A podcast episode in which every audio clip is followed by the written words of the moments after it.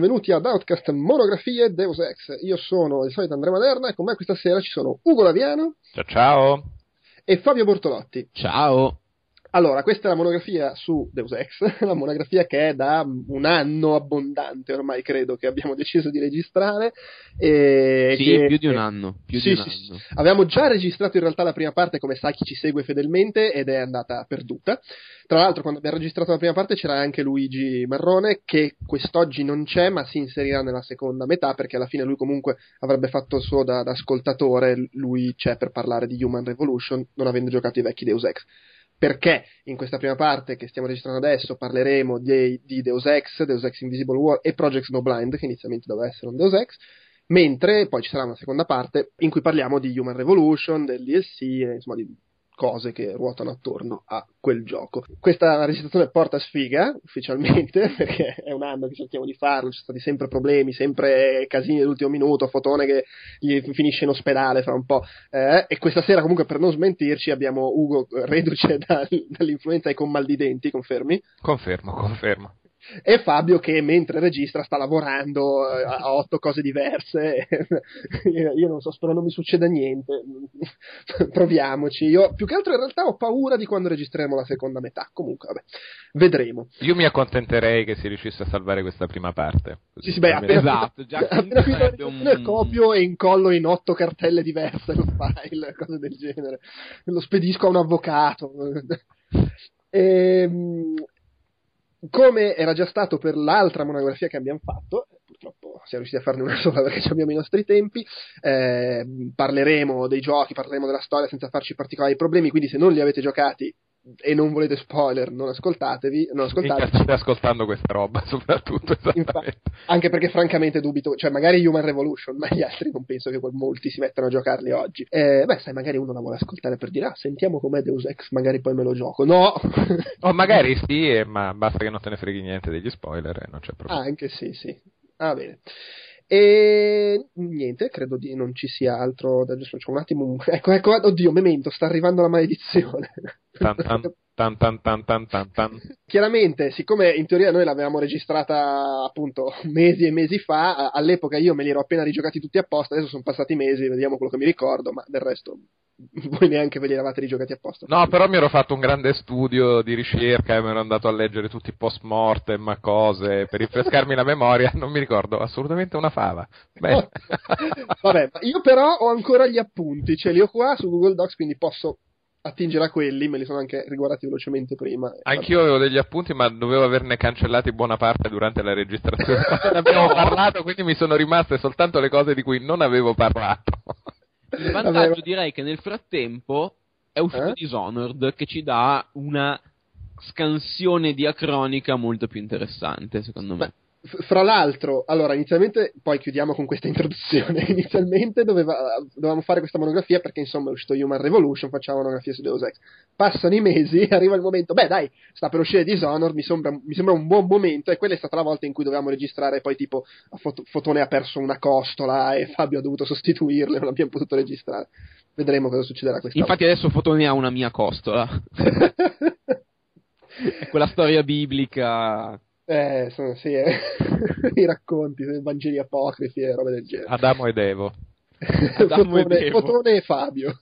Allora, cominciamo, cominciamo da Deus Ex. E qui lancio la sigla iniziale di Deus Ex che a Fabio piace tanto. Oh sì.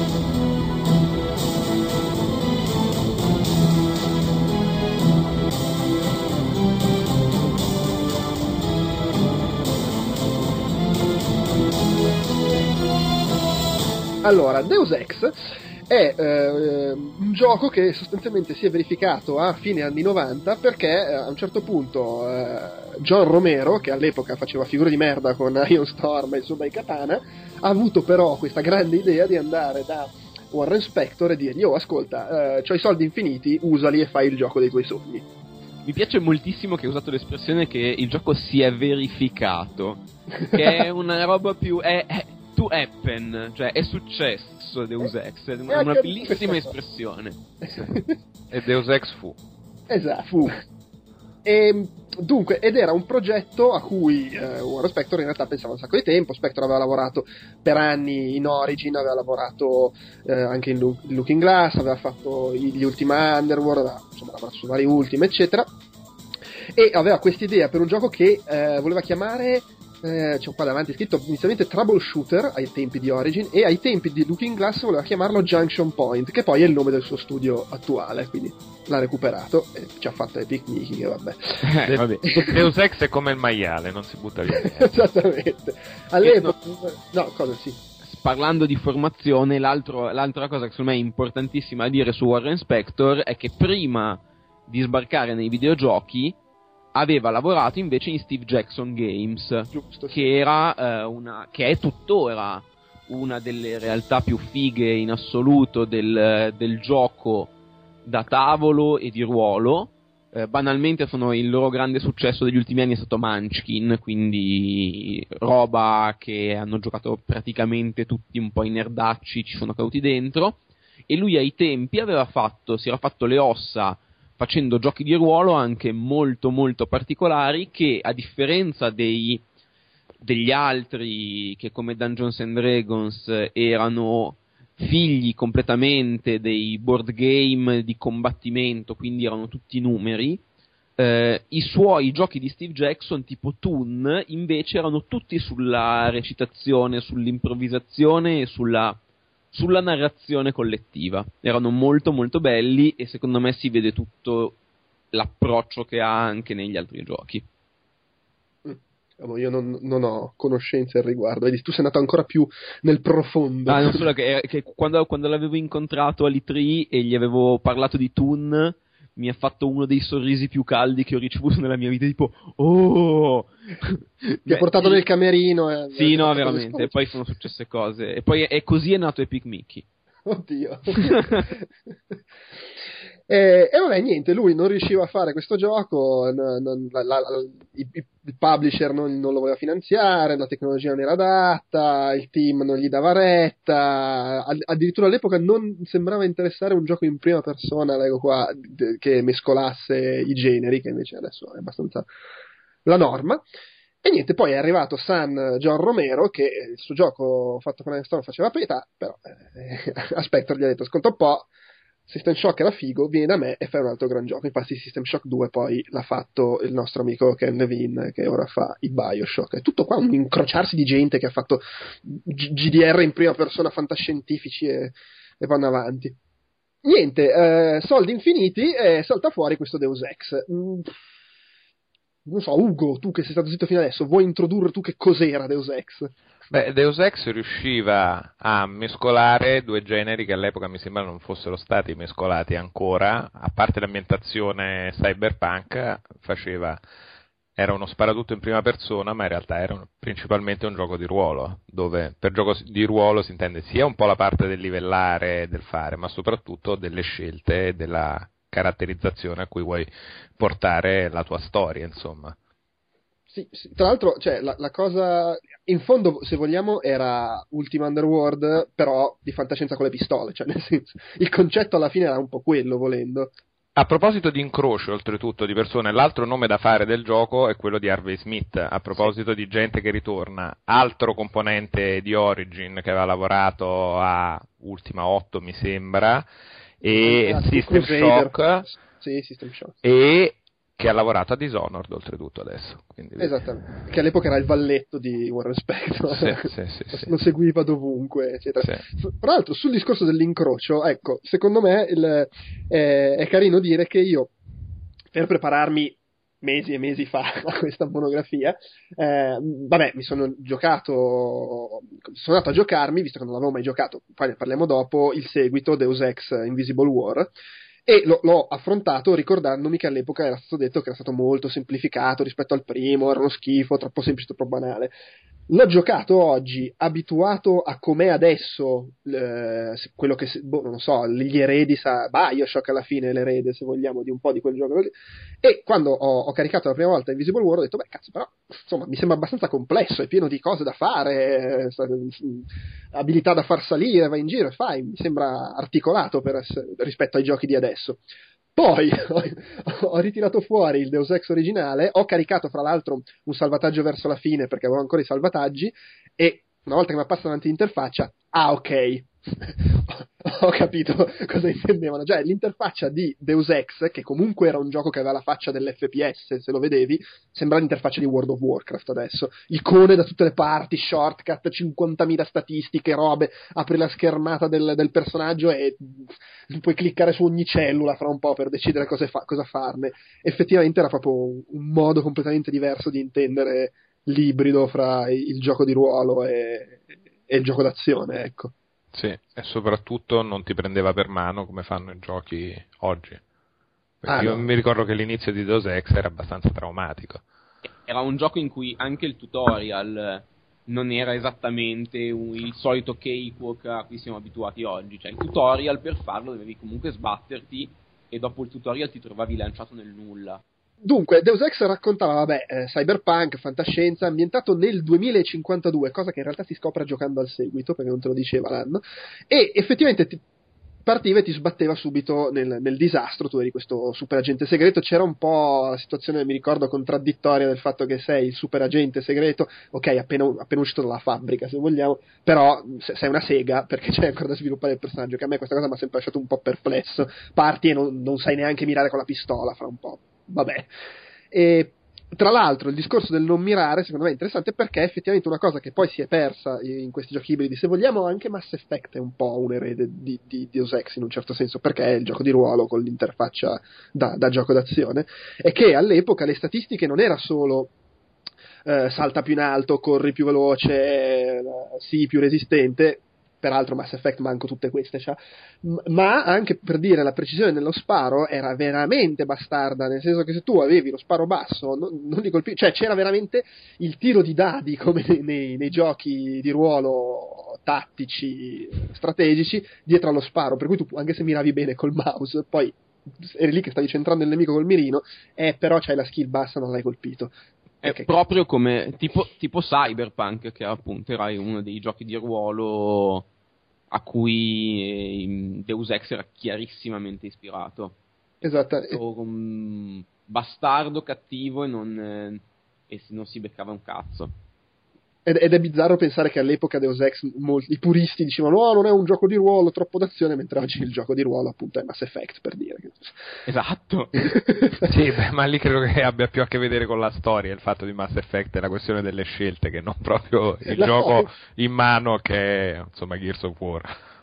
Sì. No, è vero. Però, come giustamente dicevi te, Ugo, secondo me, anche all'epoca, per certi punti di vista, Deus Ex era quasi più gioco di ruolo di Baldur's Gate, perché Baldur's Gate aveva tutta l'impalcatura di statistiche, eccetera, però poi era molto guidato nell'evoluzione della storia, delle cose che potevi ah, fare. Sì, Deus Ex era molto più mh, sandbox, seppur circoscritto nel, nel fare un po' quello che vuoi, nello sviluppare come vuoi il personaggio, e cambiava tantissimo. Io mi ricordo se se potevi saltare in alto andavi sui tetti e vedevi cose completamente diverse, se potevi nuotare. Se... Esattamente, se potevi nuotare risolvevi certe missioni o ri- eh, raggiungevi dei luoghi che non vedevi minimamente se non avevi scelto quella, quella augmentation là.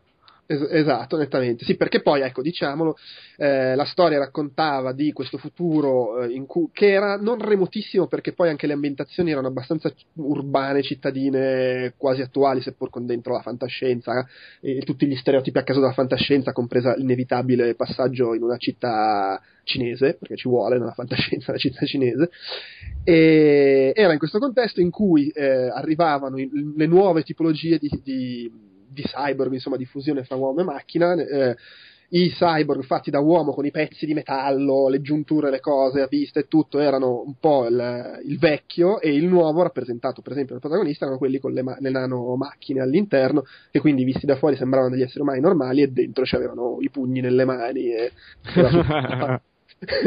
e, e quant'altro. E quindi c'era anche questa tematica interessante, se vogliamo, del, del, del, dei nuovi uomini contro i vecchi uomini che già che un tempo erano stati loro i nuovi uomini e, e, e i tuoi compagni lì nelle, nell'agenzia governativa per cui lavoravi erano appunto i vecchi cyborg eh, che non so, anche un, ti trattavano anche un po' da stronzo perché tu eri quello nuovo. Cioè, eri, eri il modello fighetta. Eri esattamente, eri il giovane rampante che gli avrebbe tolto il lavoro perché ne sa di più di computer. Proprio. E, e, niente, vabbè, poi in tutto questo si sviluppa tutta una trama che va a prendere, credo, qualsiasi possibile teoria di cospirazione ci sia sul pianeta, da, dagli illuminati, eh, le, le, le mescola tutte assieme e praticamente decide che tutte le cospirazioni, le logge massoniche, qualsiasi cosa esiste e sono tutti d'accordo. e chiaramente tu poi vieni coinvolto nella, nella ribellione e, e, ti ritrovi a lottare contro il potere costituito, eccetera, e tutte queste cose belle qua. Alla fine, un'altra cosa in cui a me ricorda abbastanza Dishonored è il fatto che la storia in sé non è che sia questa roba fenomenale, secondo me, ma è, è, rispetto a Dishonored è forse più coinvolgente perché riesce a metterti in mezzo, Deus Ex vecchio, lo dico avendo appunto rigiocato, molti momenti personali, tipo c'era il rapporto del protagonista con suo fratello, quella scena in cui ti trovavi improvvisamente a, a, a voler provare a salvarlo ed era molto facile che ci restasse secco. Eh, c'era più, forse più coinvolgimento emotivo a, a livello proprio umano. Beh, anche so. perché a livello narrativo secondo me aveva più strade da percorrere rispetto a Dishonored che anche là sì. ti lascia una grandissima libertà nel, nell'esplorare i livelli ma poi la storia che ti racconta è abbastanza quella tranne diciamo un, un bivio sul finale via mm, sì. sì. fra l'altro accennavo la cosa del fratello io mi ricordo quando l'ho giocato all'epoca eh, tu arrivi in questa scena, entri nella, nella stanza, de, de, nell'appartamento del fratello, arrivano 50.000 guardie fuori pronti a farvi il culo, e tu dici scappa, io li, li trattengo, e all'epoca quando avevo giocato ero scappato, e invece questa volta mi sono impuntato a farli fuori tutti a salvarlo, e ho visto che si poteva salvare. All'epoca io avevo dato per scontato invece che lui in quel punto doveva morire. De- il bello di Deus Ex è anche un po' quello, che è bravissimo a crearti situazioni in cui se tu provi a fare qualcosa perché pensi che il gioco te lo permetta, effettivamente la puoi fare. Magari è difficilissima, ma è prevista. Che no, non è una cosa banale, non era secondo me una cosa banale all'epoca in un gioco d'azione. Comunque. No, non solo, all'epoca, che era un periodo più ingenuo, volendo, dell'evoluzione dei videogiochi, avevamo ancora il sogno del gioco in cui si poteva fare tutto. È vero, sì. È, è, un gioco che ti dava l'impressione di poter fare tutto, era una roba senza senso. Sì, ed era un gioco anche che ti imponeva delle scelte, perché al contrario, per esempio, dell'ultimo di Human Revolution, dove alla fine del gioco puoi aver messo skill point in tutte le abilità e sei il caro armato definitivo che può fare la qualunque, se non ricordo male, nel primo Deus Ex alla fine avevi un personaggio che andava in una direzione o in un'altra, ma non potevi avere il factotum che faceva tutto. No, no, dovevi de- decisamente scegliere cosa fare e era molto importante capire qual era il, il, modo in cui tu volevi giocare, perché sennò rischiavi sì. di creare un personaggio totalmente inadatto sì, e andava che, tutto a, a zoccole. Che un personaggio che ha un'ottima mira, ma vuole giocare soltanto stealth, ma non può saltare sui tetti. e che gli piace nuotare ma affoga dopo due secondi. Queste cose simpatiche. Ma poi a livello di scelte la cosa bella e qui mi viene in mente soprattutto la parte ambientata a Hong Kong la parte cinese è che avevi questa uh, città che vabbè rivista adesso è piccola, adesso siamo abituati a Morrowind, sì, a Morrowind, a Skyrim e compagnia bella, è chiaro che è abbastanza ridotta, anche se c'è sempre da tener conto che comunque era un gioco un po' più d'azione, un po', un po diverso come, come tentativo di, di, insomma, come cosa che volevano fare.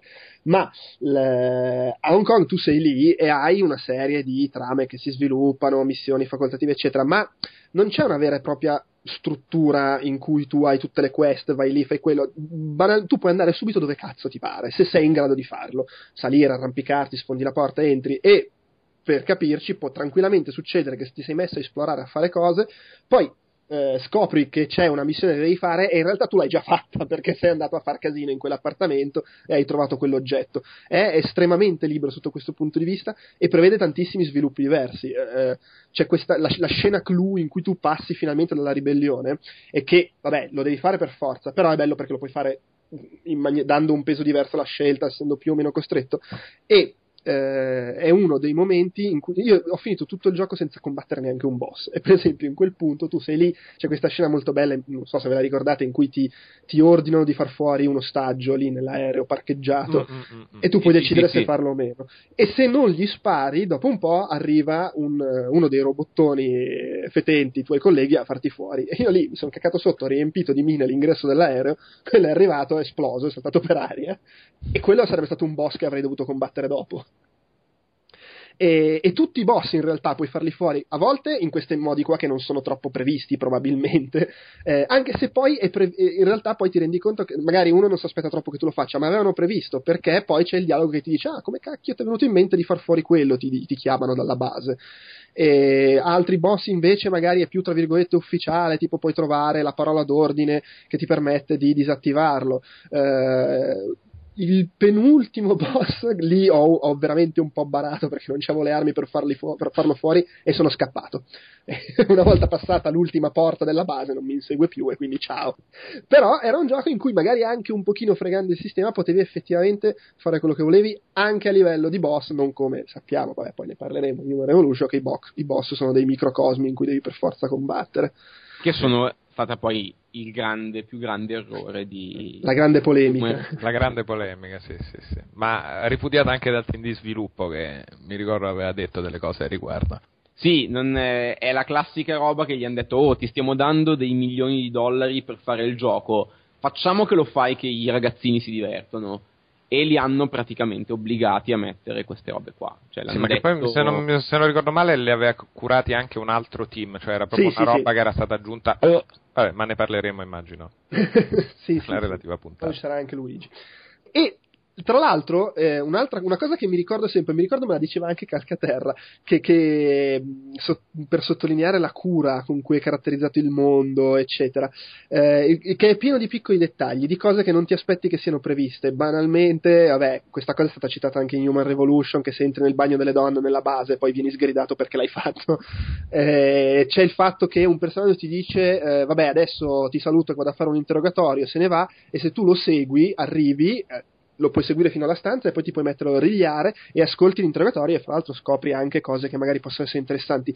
Cioè, c'è una grande cura anche mentre in altri giochi magari uno ti dice vabbè io vado a fare sta cosa e poi sparisce dietro una porta e non la puoi seguire, in Deus Ex molto spesso i personaggi vanno effettivamente a fare le cose e anche questo comunque fa eh, crea un mondo enorme. Io ricordo quando l'ho giocato la prima volta ci ho messo mesi a finirlo, esploravo tutto, eccetera.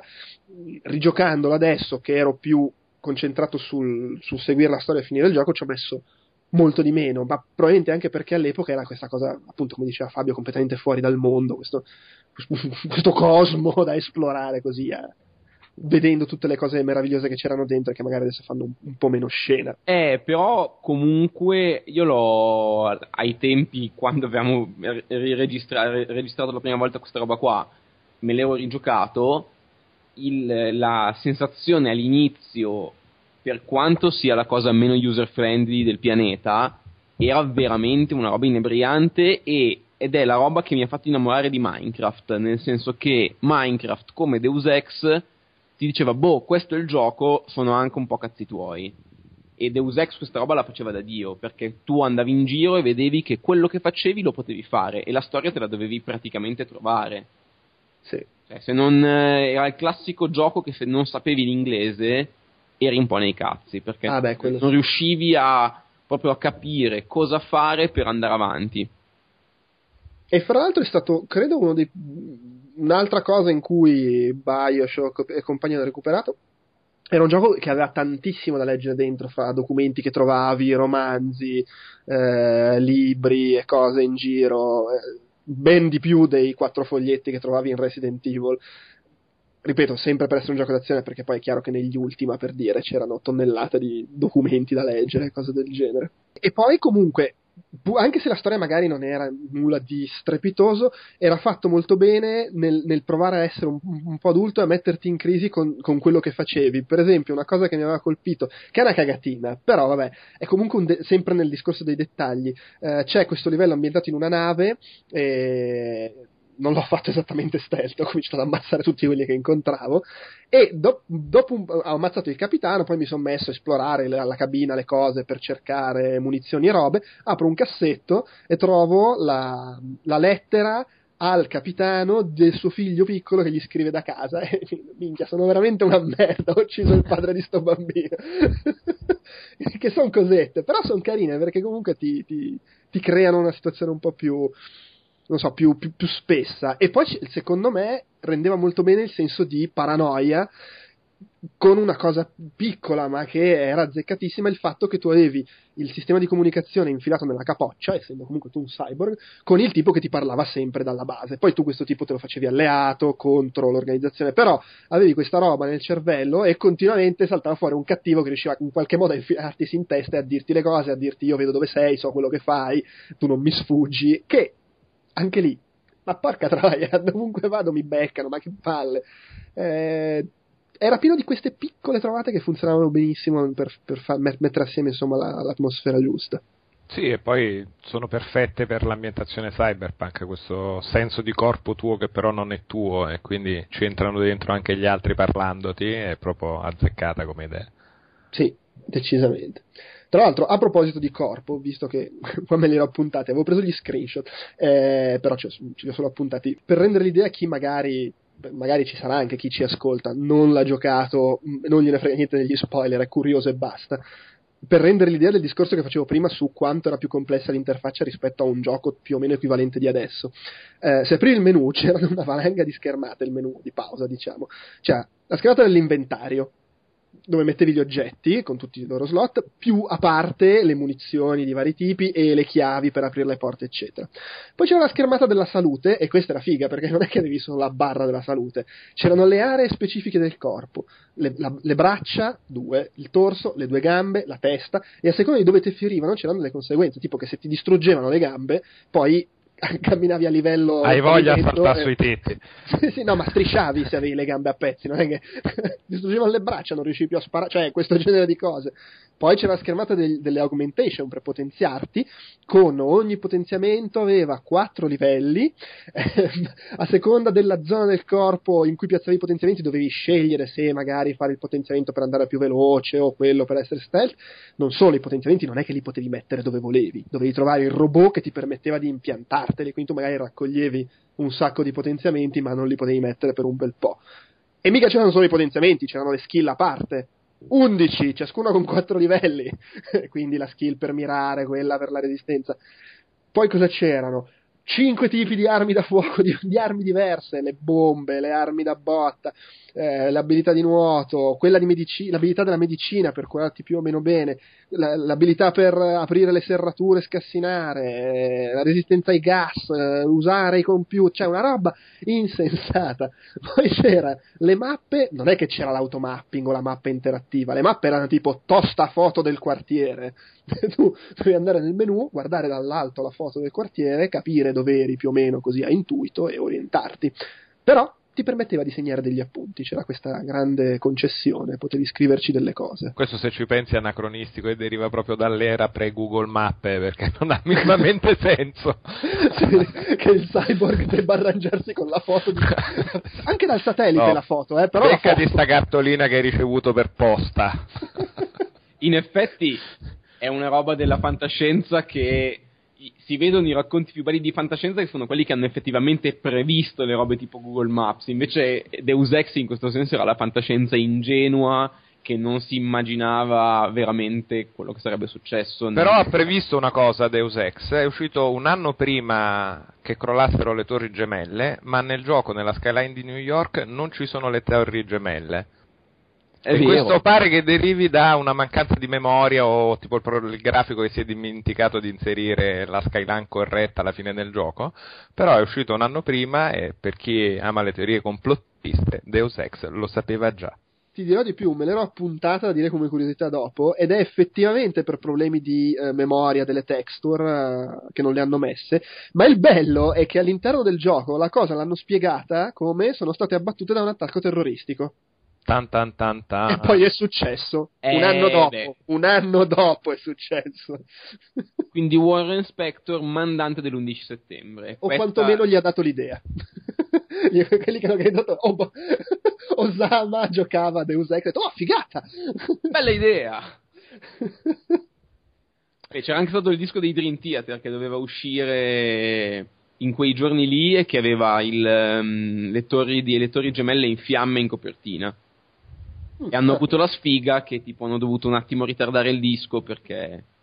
insomma, sai Vabbè, che sì. c'è che magari non è esattamente di buon gusto questa copertina? Vabbè, come il E c'era teaser stato- dell'uomo ragno. Esatto, il trailerino dell'uomo ragno che, si attaccava, che attaccava l'elicottero alle torri gemelle e poi l'hanno... No, aspetta, leviamolo che non è bello.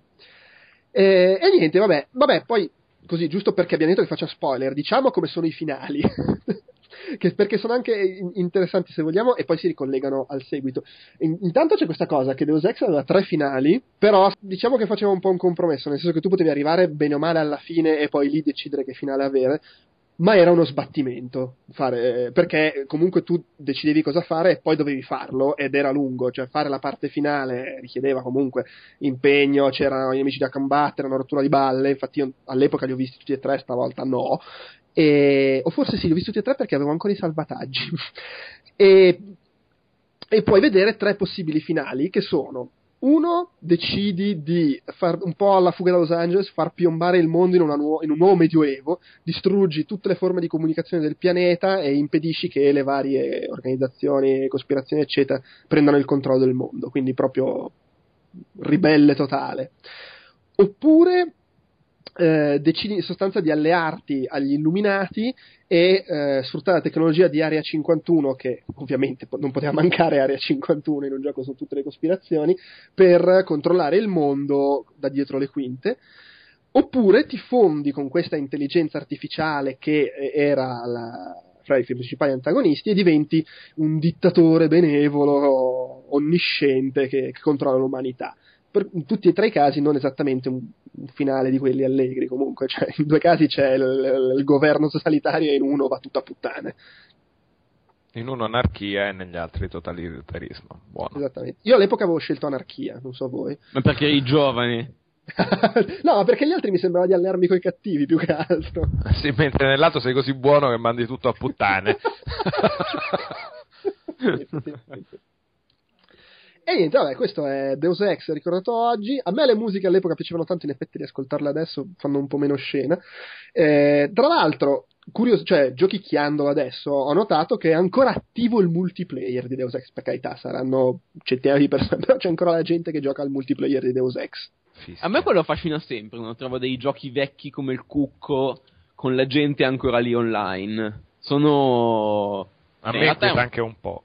Ci deve essere una storia strana dietro. nel Beh, perché nel da dire- 2012 stai giocando al multiplayer di Deus Ex? Incomprensibile. C'è anche da dire che ci sono i mod, per cui magari giocano la versione moddata con dentro gli alieni e i Predator. Non Secondo so. me non è una scusa, però. No, no, indubbiamente. Sono non- tutti quelli che fanno i podcast e si vogliono rinfrescare la memoria. In giro per il mondo ci sono monografie e monografie di Deus Ex. e, e, e in tutti i giochi in cui trovi gente online è perché qualcuno ci sta facendo una monografia. Ah no, ma nettamente, ma tipo anche Call of Duty, tu, sono 20 10 milioni di persone che fanno la monografia su Call of Duty.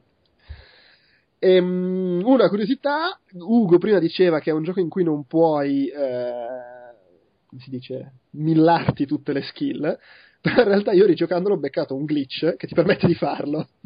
Vabbè, vabbè, questo è barare però. no, è chiaro, c'è un lo rovini più che altro. No, è che, sì, sì, vabbè, però ero lì e ho detto, ah, figata, facciamo sta cosa e facciamo poi l'ultima parte da, da Superman.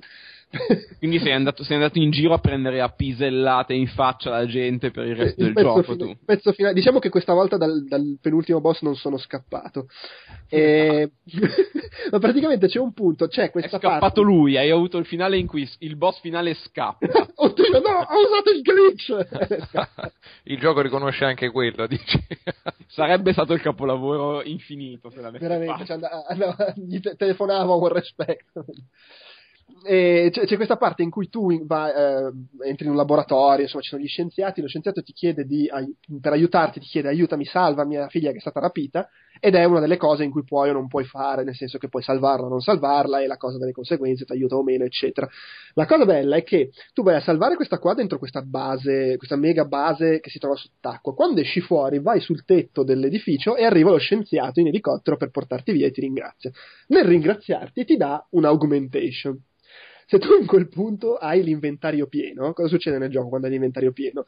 L'augmentation casca per terra. Cioè qualsiasi oggetto ti viene dato casca per terra. Ora, in quel punto lì, tu hai l'inventario pieno, raccogli l'oggetto, parli di nuovo al tipo e lui ti dà di nuovo l'oggetto. Quindi puoi continuare a farlo e ti prendi tutti gli augmentation che vuoi avere. Che, che- che storia triste, scusa. Cioè, è, è il rovinarsi il gioco, che poi è una merda quando succede perché tu non te lo vuoi rovinare perché lo sai tutto sommato che te lo rovini, Ma, ma, il lato scuro è forte. esattamente, è semplice la via per il lato oscuro. Sì, poi magari è già da un po' che stai faticando perché ti sei costruito un personaggio non troppo forte a combattere, sei quasi alla fine, ma dai, lo uso solo un po', mi potenzio le armi. E alla fine vai appunto in giro a prendere la gente a pisellate faccia. esatto.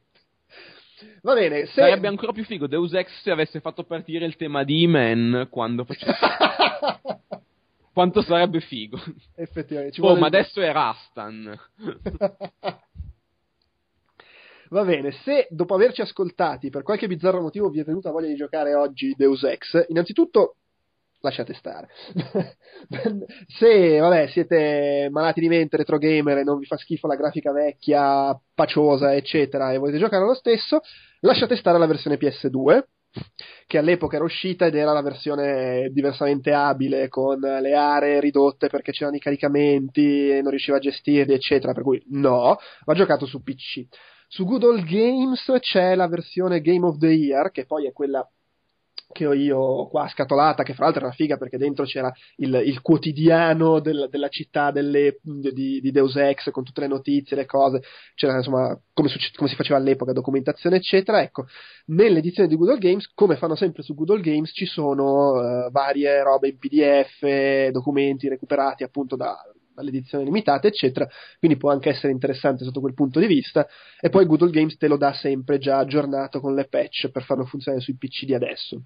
Su Steam eh, anche c'è la Game of the Year, ma senza tutti quei bonus. Quindi, insomma, personalmente consiglio la versione di Good Old Games. Poi fate un Ma, po' come vi pare. ma poi c'è la versione, è quella anche, la Total Conversion, quella fatta con le texture in alta, Esattamente, rivista. ok. esattamente. L'altra cosa, se eh, non siete come Fabio che ha la, la pelle d'oca solo a sentir nominare queste cose eh, e invece non vi dispiace l'idea di giocarlo magari con le texture in alta risoluzione rifatte bene, eccetera, Ah, c'è, c'è una serie di patch e di aggiornamenti fatti da appassionati, di cui tra l'altro è uscito proprio recentissimamente, vedi, abbiamo un motivo per fare adesso la monografia. Era tutto versione- previsto. Esatto, sì, li, li stavamo aspettando. una versione un po' più, un po' più aggiornata, ecco. E io l'ho, l'ho rigiocato usando questa patch che in pratica ti permette di avere il gioco alla risoluzione attuale, eh, widescreen e tutto quanto e sostituisce un sacco di texture, devo dire con texture fatte molto bene, i fondali sono più, insomma, le ambientazioni sono più belle da vedere, chiaramente la grafica di base è comunque vecchia, soprattutto come conteggio poligonale, però alla fine mi sembra che non tradisca l- lo stile di Deus Ex, ma lo renda molto più gradevole e bello da vedere. Sì, Poi- digeribile anche perché veramente tutti i giochi, diciamo, della prima era 3D sono veramente orrendi. Però posso dire che sarà che abbiamo appena avuto un salto di generazione, ma per me è scattato con quel tipo di poligoni orrendi un fatto retro. Nel senso che eh, adesso non sono più co- vecchi recenti, ma iniziano a essere vecchi vecchi, per cui inizio a trovarci, non dico un bello, ma un piacere a rivedermeli, perché si trovavano delle soluzioni così strane, eh, primitive, che sono quasi da storia del... cioè è quasi un piacere da guardare la storia dell'arte. Ma per me, guarda, è brutta già la roba di inizio di questa generazione. Per cui figurati.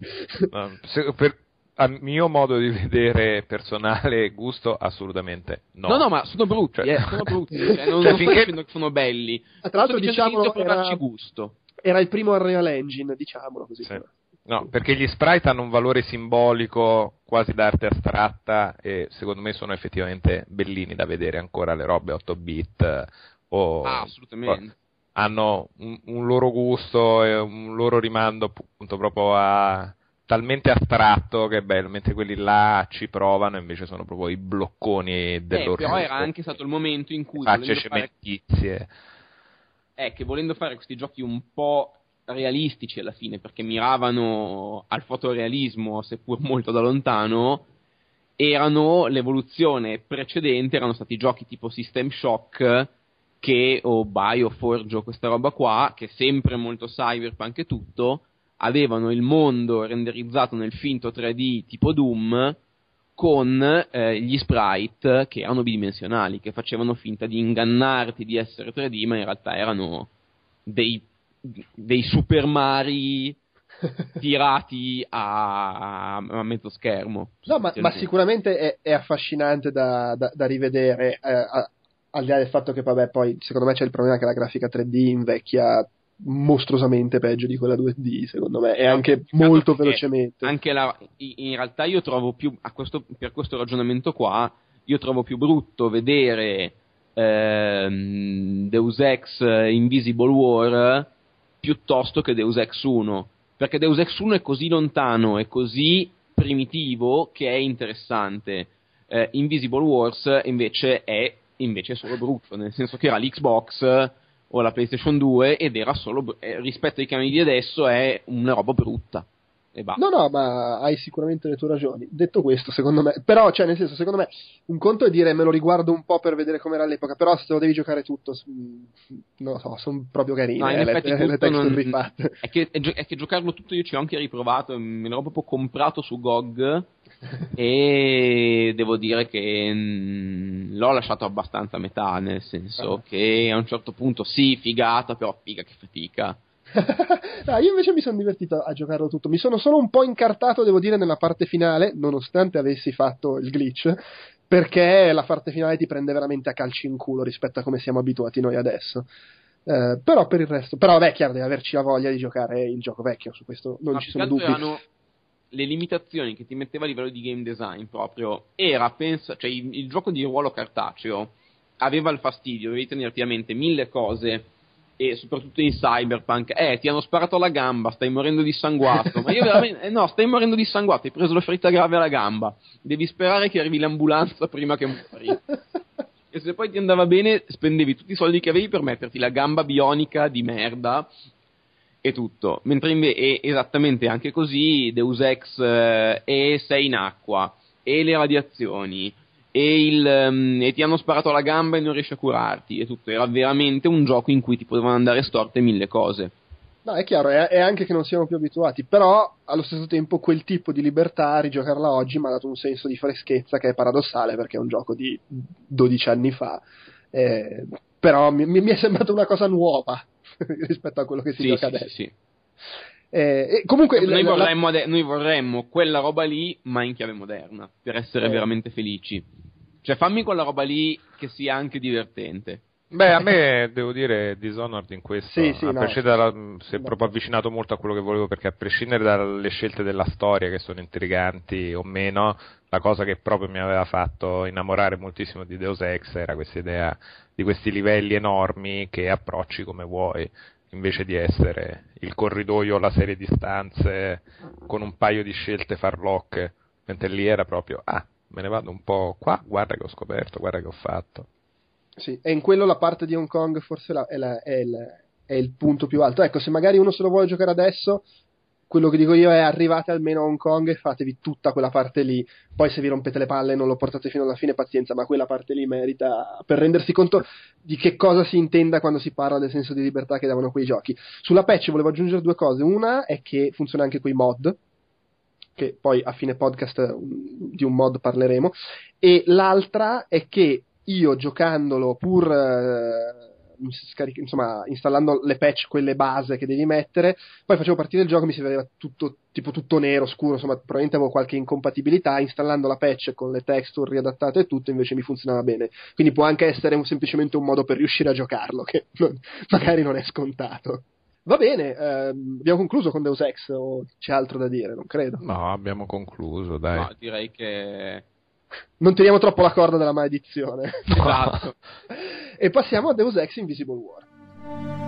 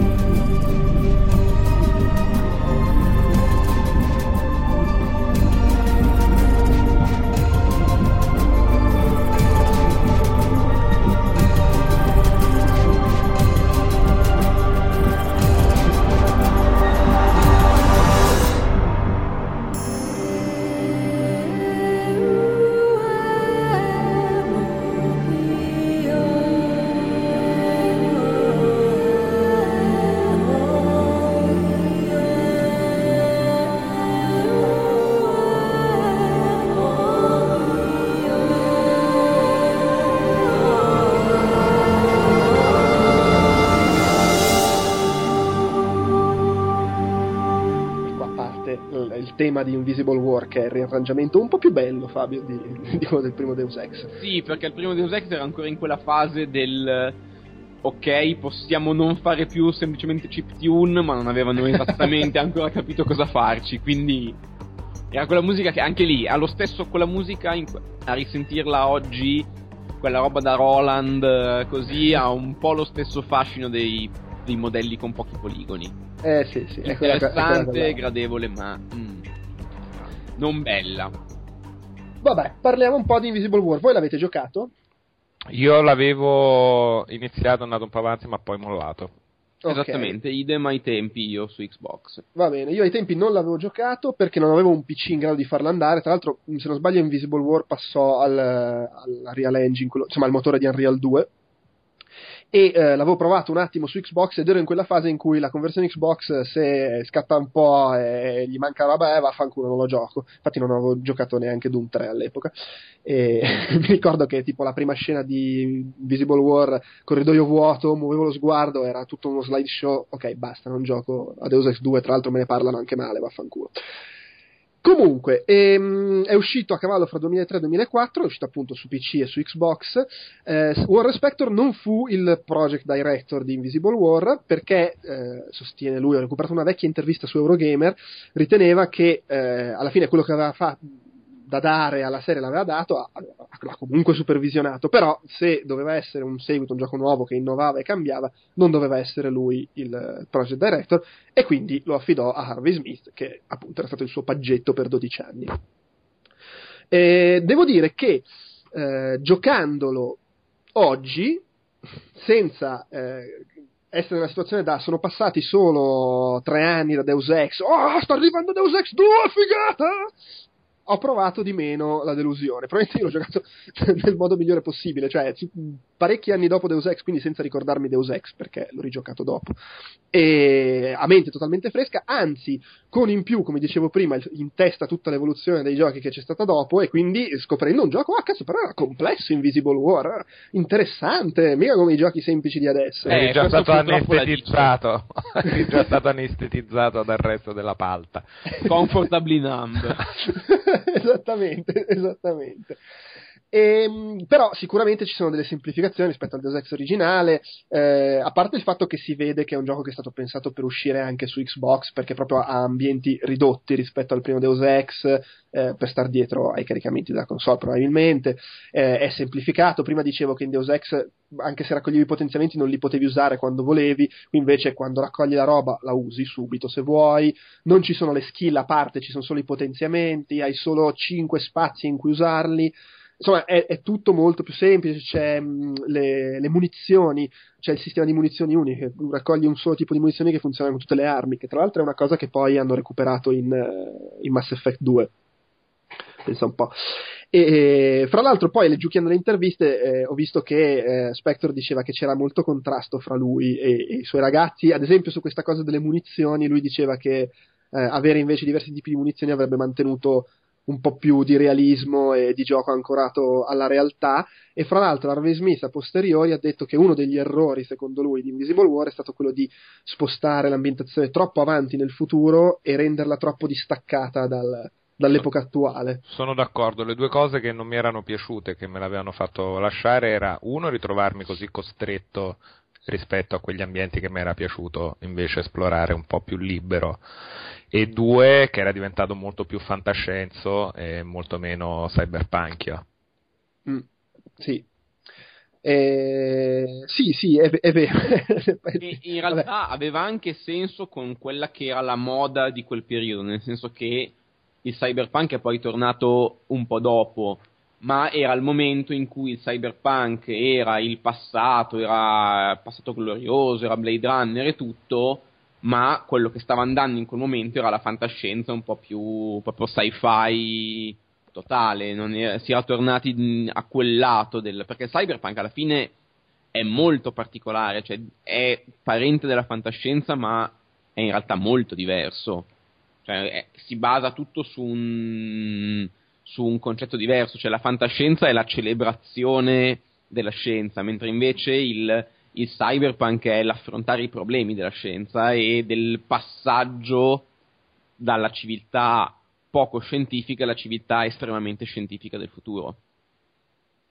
Sì, decisamente. Fra l'altro, poi eh, c'era anche un, un, una questione di, di, marketing, forse di mezzo, non lo so, ma se vai a vedere copert- le due copertine, la copertina del primo Deus Ex era quest- quest- la, la, faccia inserita in mezzo ai circuiti, una roba un po' strana, bizzarra. La copertina di Invisible War sembra uscita da un manga, c'è il tipo tutto plastico, l'eroe fico. Sì, tutti eh, i raggi gamma dietro. È, è, inguardabile, non c'entra veramente nulla col gioco, tutto sommato.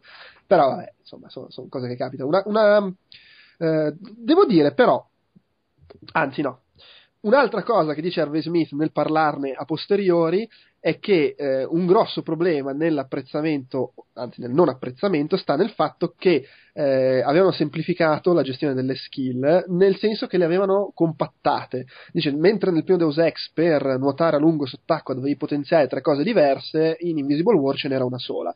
Il risultato era lo stesso, però lo facevi in maniera meno complessa. E aggiungo io, soprattutto potevi diversificare meno, perché devi, è vero che eh, se tu potenzi quelle tre cose ottieni lo stesso risultato, però è anche vero che puoi decidere di potenziarne una e poi altre, e quindi hai, hai, meno libertà, anche se magari non ha senso potenziarti al massimo, respirare sott'acqua e poi non le altre cose che servono per andare sott'acqua.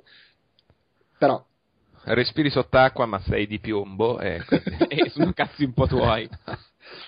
Però devo dire che nonostante tutto questo, giocandoci, eh, ho, ho, trovato un, un, che, che, il sistema di gioco alla fine è, è, lo stesso interessante perché è vero che è limitato rispetto al Deus Ex originale, però ti costringe in maniera anche cattiva, se vogliamo, brutale a scegliere perché sei tu hai questi 5 slot e in ogni slot puoi scegliere fra due specializzazioni molto diverse e, e, quindi devi scegliere l'una o l'altra. Uh, puoi trovare del, del, c'è insomma il bonus che ti permette di brasarle, però non recuperi i potenziamenti che hai usato, quindi poi ne devi trovare altri per rifarti tutto il potenziamento.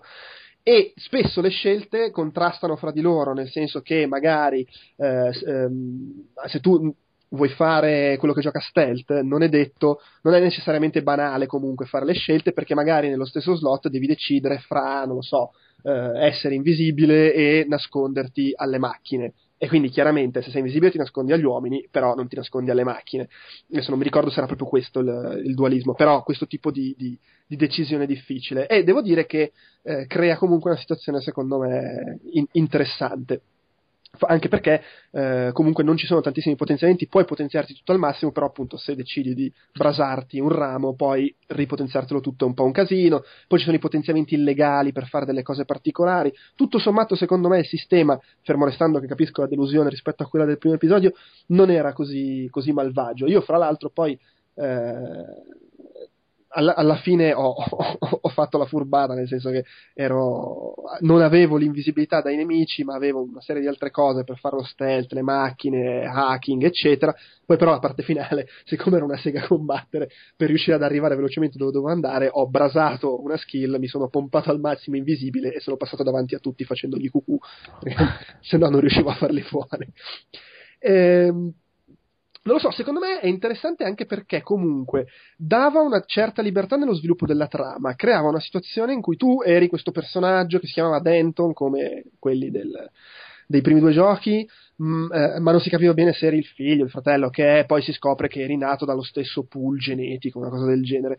E alla fine avevi costantemente queste due fazioni, nessuna delle due strettamente buona o cattiva, c'erano le due fazioni che poi andavi a scoprire che erano in qualche modo eredi di quelle del primo episodio e, e per tutto il gioco loro ti proponevano eh, obiettivi diversi all'interno della stessa missione, quindi tu dovevi decidere cosa fare, non lo so, ammazza quei tipi o salvali o falli prigionieri e portali a quelli là. E prendetene le conseguenze, chiaramente poi eh, se, se, facevi le cose per un gruppo l'altro ti, ti dava addosso e viceversa. Poi in realtà alla fine del gioco si scopre che erano d'accordo su due fazioni. È tutto un magna magna. che Però, bello è avere la cosa liberatoria di dire, boh, vi spoileriamo tutto e vaffanculo. tutto stiamo spoilerando con una perizia infinita ed è bello così. Ma sì, ma perché è bello poter dire che comunque questa cosa ti, ti crea, secondo me, un'illusione di essere abbastanza libero nel, nello sviluppare la storia in una direzione o nell'altra. E il lato negativo è che forse manca un po' rispetto al primo Deus Ex il, coinvolgimento emotivo. Mancano robe tipo appunto quelle che ho citato prima, salvare il fratello, la scelta del passaggio ai terroristi. Eh, e anche questa è una cosa che dice Harvey Smith: la trama è poco personale, è molto incentrata sui massimi sistemi, sulla politica, le, le cospirazioni, eccetera. Però, comunque, secondo me è interessante il tipo di libertà che ti dà. Eh, ed è comunque abbastanza divertente da giocare per il discorso di stima di gioco, anche oggi, ma rispetto al primo Deus Ex l'intelligenza artificiale fa cagare. Perché, devo dire, giocandolo anche oggi, Deus Ex, per carità, non è che sono dei geni di guerra, però nel Deus Ex originale i nemici stre- usano lo strafe come se non ci fosse un domani, non stanno mai fermi un attimo. È un cazzo di casino colpirli. In uh, Invisible War sono abbastanza scemi. Che è un po' un peccato. Dopodiché, vabbè, la, la, storia di Invisible War è super futuro, sei questo tizio che non sa chi è, vuole scoprire eh, appunto chi cacchio sono sti Denton. Lo spunto di partenza fonde un po' le, i diversi finali di Deus Ex perché in pratica eh, parte dal... c'è stato il Medioevo, ma il protagonista si è anche fuso con l'intelligenza artificiale, quindi il primo Deus Ex ti dà tre scelte e poi salta fuori che in realtà non era nessuna di quelle tre.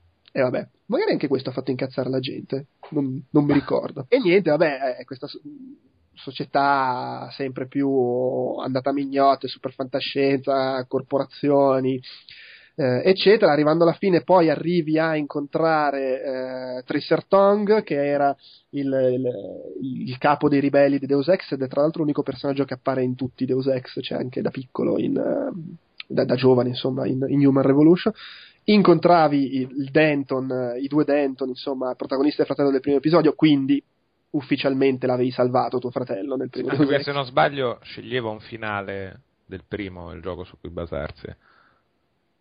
In che senso? Invisible Wars, cioè se alla fine di Deus Ex avevi tre scelte, in realtà il Invisible Wars partiva con una... Eh no, eh, come dicevo prima, par- ah, scusa, ne, ne, fonde, ne, fonde due. Fonde, cioè c'è il Medioevo, ma eh, ti sei fuso con l'intelligenza artificiale che era una delle altre due scelte. Nel, ah, hai fatto un gran casino, insomma. Esattamente. ecco, infatti il, il, discorso della fantascienza molto più spinta di Invisible War è anche figlio del fatto che è la società che si è ripresa dopo il, l'era oscura provocata eh, nel primo Deus Ex. E niente, praticamente alla fine risvegli Denton fuso con intelligenza artificiale, ormai è diventato questa specie di, di, mega intelligenza artificiale multipla, e lavori assieme a lui il fratello, e anche qua ci sono diversi finali, e anche qui li scegli alla fine e li scegli facendo delle cose, per cui non è che un, ti appare un, un, command prompt quale finale vuoi, devi, devi effettivamente fare della roba. E anche qui ci sono quattro finali che sono tutti una botta di allegria. Nel senso che eh, JC Denton, il protagonista del primo episodio, che appunto adesso è fuso con intelligenza artificiale, il suo desiderio è di fare in modo che le modifiche cibernetiche si diffondano per tutti quanti. Tutti sono cyborg, tutti fanno parte di un'intelligenza di gruppo Live cumulativa. Mind. Esatto, live mind, e quindi il mondo diventa la democrazia perfetta. Questo è uno dei possibili finali. Democrazia perfetta per modo di dire, però vabbè. Poi c'è un altro finale, ammazzi tutti. il male scompare e eh, dà il potere agli illuminati, che era una delle cospirazioni nel gioco si scopre che era una delle due forze per cui lavori, e quindi governo totalitario, però bravo, buono, eh, si tratta bene la gente, assolutamente, ci mancherebbe. Poi c'è il finale con i Templari che prendono il controllo del mondo. E qui c'è il regime religioso un po' bastardo, si sa che i regimi religiosi tendono a non essere molto buoni. Oppure c'è il finale, quello più allegro, con questa razza strana che non mi ricordo neanche più se sono alieni o, o strani cyborg, che uccidono tutti, uccidono tutte le forze in gioco e si assicurano che siano tutti cyborg controllati da loro con Live Mind. Buono. C'è un lieto fine fra questi? Ma la democrazia totale, volendo, via. sì, però con- comunque con Con Live. Mind. Vabbè, comunque. E niente, basta, questo è Invisible War, se qualcuno è curioso e vuole giocarlo oggi lo si trova su Steam, io l'ho comprato su Steam, l'ho giocato, funziona senza problemi, chiaramente non c'ha le texture rifatte, la risoluzione adattata e Cosa tutto. costa su Steam? Vediamo. Eh, 9 euro, eh, attenzione. Beh, dai. No, no, vabbè, per carità. 9 euro rimane comunque il, il cesto degli affari al- all'autogrill. Beh, diciamo eh. 10 euro, eh, sono 9,99. Sì, 9,99. Sì, dai, 10 Vabbè, comunque è un gioco che le sue, boh, le sue 10 ore abbondanti te le chiede. Il gameplay c'è. Poi ripeto, se lo giochi adesso non c'hai la, la delusione del ho appena finito il primo Deus Ex. Eh, facciamo la do- facciamoci la domanda. Se eh, tra un anno esce Invisible War praticamente, ma con la grafica bella, con, con la grafica bella, con un livello di produzione moderno ed esce un gioco con la complessità e il gameplay di Invisible War, come viene accolto? Ma secondo me bene. Secondo me, ripeto, Invisible War ha i, ha i suoi limiti, ha un'intelligenza artificiale pietosa, eh, però tanto questo è lo standard adesso dell'intelligenza artificiale pietosa, eh, però è, è- un bel gioco. E se, lo chi- se si fosse chiamato Le avventure fantascienze di, di, di Oronzo Canano, non so. Io lo comprerei. Io lo kickstarterei. sono tutto- Ma secondo me- tutto un fremito. Secondo me all'epoca sarebbe stato considerato, bah dai è un clone di Deus Ex, eh, non è bello come Deus Ex, però comunque è figo. Solo che era Deus Ex 2 e questo si, si è portato dietro tutti i problemi che sappiamo. Quando glielo, l'ho chiesto a, a Warren Spector, quando l'ho, l'ho intervistato all'epoca, sì, no, boh, un paio d'anni fa, quindi stava sviluppando Epic Mickey 2, o forse ancora il primo, non so, non mi ricordo. E, e lui mi ha detto che dal suo punto di vista Deus Ex comunque era, l'Invisible War era comunque un gran bel gioco poi ci ha tenuto a sottolineare che aveva preso dei votoni e, però ha detto che alla fine ed è pa- cioè al di là dei limiti che ha il gioco è secondo me sicuramente vero il problema è stato anche che la gente si aspettava una cosa e non è quella che lui ha fatto. Lui- loro hanno fatto un gioco che non era il seguito che i fan di Deus Ex avrebbero voluto e quindi era una merda a prescindere. Poi non era un capolavoro cattivi ai tempi, eh. sì, sì, indubbiamente. Però è, è vero comunque che il, il fan integralista, se gli fai un gioco che cambia tante cose, a prescindere che siano in bene o in male, si incazza. Eh, è vero, però i fan integralisti ai tempi erano abituati a essere molto vocali e a poter effettivamente dire qualcosa. Adesso i fan integralisti dicono: "Ma Sì, ma tu sei lo 0,5% del mio target, muori. Cioè, E adesso insomma, eh, infatti il fan integralista, dopo anni di ristrettezza, dice: Wow! Grazie che mi fai Invisible War. Cioè, È vero, però è anche vero che Capcom la fa la patch per allargare il campo visivo di Resident Evil 6 per, per cercare di soddisfare la gente incazzata. sì, però insomma, la no, patch sì. per fare il gioco figo non esiste ancora. Non es- no, effettivamente non esiste. Va bene, dai, passiamo. Fixed, il gioco non è più brutto. La nuova patch il gioco diventa fico. Eh no, quella che non credo si possa fare. È mai successo qualcosa, eh, qualcosa del genere? Che un gioco rotto, brutto, poi esce la, la patch totale, figata, globale, e diventa bello? Secondo No, sto pensando a Ultima Ascension, ma no, a parte che non è uscita, ma... Sì, forse è successo, si riesce a giocare, però non è che diventa bello. Questa cosa potrebbe essere successa. No, era successo con Demigod, però un po'. mm, Cioè, Demigod caso- era uscito rotto, brutto, e hanno fatto la patch e poi era un gioco bello. Però la gente aveva già deciso che era una merda, quindi non l'ha più toccato. Ah, Però Vabbè. comunque era proprio una patch che fissava i problemi, dei problemi così tanto oggettivi che non era abbiamo cambiato il gioco, era tipo l'abbiamo riparato. mm, Dai, eh sì, no, era, era... Ah, e non fateli uscire rotti i giochi, magari. eh. Eh, vabbè, anche te che pretesa che c'hai. eh. No, se proprio avete la scelta, è tipo, ma lo facciamo uscire rotto adesso e poi lo mettiamo a posto o aspettiamo un attimo e lo facciamo uscire buono? Facciamolo uscire buono, dai. Va bene, dai, passiamo all'ultimo gioco della rassegna dei vecchi Deus Ex, che è un po' un... come dire... La... Spurio. Spurio, esatto, sì. Allora, eh, e- e- credo di aver giocato solo io. o Sì, io l'ho visucchiato all'epoca.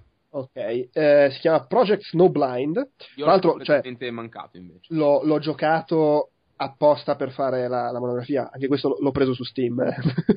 non, la- non l'avevo neanche sfiorato all'epoca, anche se me l'avevo Diciamo che sottolineiamo che le monografie di Outcast sono il 30% del bilancio di Steam e di GOG a questo punto. Effettivamente sì. Tra l'altro Steam mi dice che ci ha giocato 6 ore per finirlo, così la butto lì. Allora, è uscito a inizio 2005. Eh, ne parliamo perché? Perché all'inizio doveva chiamarsi Deus Ex Clan Wars e doveva essere un gioco ambientato nell'universo di Deus Ex incentrato sul multiplayer. Che sembra una roba assurda, però vabbè, eh, evidentemente è sembrato assurdo anche a loro, visto che gli hanno cambiato il nome. Eh, ma visto anche che, cioè, credo che il nome gliel'abbiano cambiato semplicemente perché hanno deciso che Deus Ex non era più un marchio in grado di fare i miliardi e, e quindi boh, proviamo a lanciarlo con un nome diverso. Eh, effettivamente giocandolo si vede l'eredità di Deus Ex, nel senso che è assolutamente un gioco d'azione totale, cioè spara tutto, va in giro, distruggi, eh, non ha quel genere di scelte, eccetera, però eh, hai le augmentation, eh, quindi le- i vari potenziamenti, puoi scegliere come far crescere il personaggio, eccetera, e, e insomma, Sottolineiamo una cosa, che è un prequel e quindi tu sei esattamente il tipo di vecchio potenziato che sì. sfotte Denton eh, nel, in Deus Ex 1. È vero, sì, sì, è ambientato prima e c'hai proprio le, le- le robe a vista, eccetera. Anzi, è ambientato in un periodo in cui la maggior parte della gente che incontri è umana. Cioè, lì eh, sei- c'è sempre comunque questa tematica del sei tu il, il nuovo, il, il meccanico, eccetera, però appunto sei il robottone. È in realtà il discorso che è veramente la paranoia totale di Deus Ex è il transumanismo, che è il discorso che la tecnologia un giorno ci permetterà di trascendere la condizione umana e questa cosa solleva una miriade di problemi etici, perché tutti i problemi che abbiamo anche nella scienza di oggi, banalmente, lì sono gra- al gradino successivo e nel momento in cui questo cambiamento è più sconvolgente perché appunto non è più cioè, sono le, le, le augmentation che non sono ancora le nano augmentation di Deus Ex che sono invisibili, discrete, moderne, potrebbero essere della Apple, ma sono i roncoloni Microsoft eh, che funzionano ma sono un po' un, un po' invadenti, insomma. No, è chiaro, sì. Vabbè, comunque, questo, questo Project Snowblind è ambientato in una situazione di, di guerra totale, quindi superazione. In realtà alla fine ti vogliono bene gli umani perché tu arrivi e li aiuti. E, mh, si vede appunto che è figlio di Deus Ex, ma, ma anche nei dettagli, per esempio, ci sono i ragnetti robotici che incontravi sempre nei condotti da reazione di Deus Ex, e soprattutto è pieno di condotti da reazione, perché in Deus Ex non possono mancare. Se, se vuoi seguire una strada diversa nei livelli, i livelli ti offrono diverse strade, puoi andare di qua, di là, eh, addirittura in certe fasi puoi avere un atteggiamento stealth, eh, puoi fare l'hacker e prendere il controllo delle torrette, rivolgerle contro il nemico, cioè puoi fare un sacco di cose che si facevano in Deus Ex. Ci sono i robot dove ti curi. eh, è, è pieno proprio di cose che si vedevano in Deus Ex, anche se poi gli hanno cambiato un po' la faccia per non farlo, per non chiamarlo Deus Ex. E fra l'altro c'è la pistoletta per fare l'hacker, che spari la freccetta da lontano e puoi hackare le, le, le, le torrette, i computer, come poi c'è stato in Bioshock. E in effetti devo dire che Project Snowblind, nel suo essere un gioco sicuramente minore. Uno sparatutto suo- assolutamente mediocre, dai, diciamolo. cioè, l'unico motivo di interesse è veramente quello storiografico di andare a dire, ah, vedi, poteva essere un Deus Ex, ci sono quei rimandini là, ma... Secondo me non così mediocre, in realtà, però è affascinante perché a giocarlo oggi ti rendi conto, a parte che c'aveva dentro la Gravity Gun, che vabbè, quella era copiata da Half-Life 2, eh, eh, però era molto più semplice, cioè non c'aveva tutta la gestione fisica, serviva solo per fare qualche enigma, spostavi un, un cubo di là, un cubo di qua, era un, un pezzo del gameplay. Ma sembra il fratello scemo di Crysis, però quattro anni prima che è uscito Crysis. Cioè, Sì, e- però e- molto scemo. eh, lo so, però comunque ha tante cose che poi sono, sono rimaste, appunto la pistoletta le- eh, per l'hacking, eh, il gioco d'azione, è veramente il punto di passaggio fra mm, le cose alla Deus Ex che comunque erano molto più gioco di ruolo che gioco d'azione a il gioco d'azione che conserva quelle cose lì, cioè i potenziamenti, le cose, le- le- le- il cyborg, eccetera. E eh, ha comunque ripeto, sempre ereditata da Deus Ex, livelli abbastanza aperti con eh, un- delle, delle idee carine, molta libertà di esplorazione, libertà di approccio alle battaglie, eh, fasi stealth, percorsi diversi, addirittura percorsi diversi nel senso che puoi finire un livello in un modo o attardarti a fare tutto un, al- un altro ramo della battaglia che non è assolutamente obbligatorio. Eh, cioè, secondo me, sotto questo punto di vista, devo dire, mi sono divertito più di quanto pensassi a giocarlo. Eh, mi, mi ha dato l'idea di essere, e devo dire che avevo un po' questa impressione anche all'epoca, il gioco medio, e che quindi non è la roba imperdibile, ma più bello del, del- del gioco medio-medio, non so se mi sto spiegando. Quella roba che non è bellissimo, ma è un po' sottovalutato. Non so se sto rendendo l'idea. Sì. Eh, Eh, La definizione è bello che ci sia. Non Ma è necessariamente bello, ma è bello il fatto che l'abbiano fatto e che tu lo possa giocare. E esatto, e poi è quella cosa tipo, magari il gioco non era riuscitissimo di suo, ma aveva tante cose che poi sono state rimaste, che si- cioè che sono state rimaste, che poi sono rimaste e si trovano in tanti altri giochi usciti dopo. Ripeto, l'impressione di minchia, ma qua ci sono un sacco di idee di Crisis, è, è abbastanza forte. Poi è pieno di stronzate perché la butta a sorridere, c'ha le citazioni da Robocop e cose del genere. Ha anche delle scelte bizzarre. Il boss finale è nel penultimo livello. E una volta fatto fuori il boss finale c'è il livello finale in cui fai una serie di altre cose. Devo dire, è stato quasi divertente come cosa. Però insomma, ecco, va detto, nell'ottica del gioco mediocre eh, è, è abbastanza breve, ha un solo livello di difficoltà, l'intelligenza artificiale è quella che è. Cioè, obiettivamente da rigiocare oggi è sicuramente inutile eh, ed è più un fatto di, vabbè, voglio vedere cos'era sta, sta cosa curiosa. Però, devo dire, meglio di quanto pensassi, tutto sommato. Tu secondo non- me, Joe Pep, sei il vero retro gamer, cioè sei l'essenza vera del retro gaming, perché non è la nostalgia, tu effettivamente vai e te li rigiochi come se fosse l'anno in cui sono usciti. È, è- essere malati di capoccia. comunque. Eh, ma io mi, cioè, mi ricordo un, ancora più di questo mi ricordo quando avevi parlato di Fallout 1, No, due, due. due scusami, che te li eri proprio giocato e, e sono dei giochi che non sono esattamente accessibili da rigiocare oggi, sono proprio... No. Una- è una fatica, devi proprio avere voglia di andare a scavare, è archeologia più che Ma tesoro, io probabilmente non faccio né una cosa né l'altra, però se dovessi scegliere tra Project Snowblind e Fallout 2, mi giocherei molto volentieri, Vabbè, sì. mi rigiocherei molto volentieri Fallout 2. Anch'io. Eh, ma quello è, è- è- è la, vera sfumatura, di, la scintilla di follia non è Fallout, ma Project Snowblind. no, è chiaro, sì. ma è la professionalità di Outcast, Sacis la professionalità di Outcast. Assolutamente. E su Ah, questa io- nota di, di- No, cosa, Ugo, dimmi. No, niente, secondo me è la professionalità di Maderna, perché... Vero, vero anche quello. io mi tiro indietro. Bene, su queste dichiarazioni di professionalità chiudiamo la prima metà del- della monografia. Bella lì.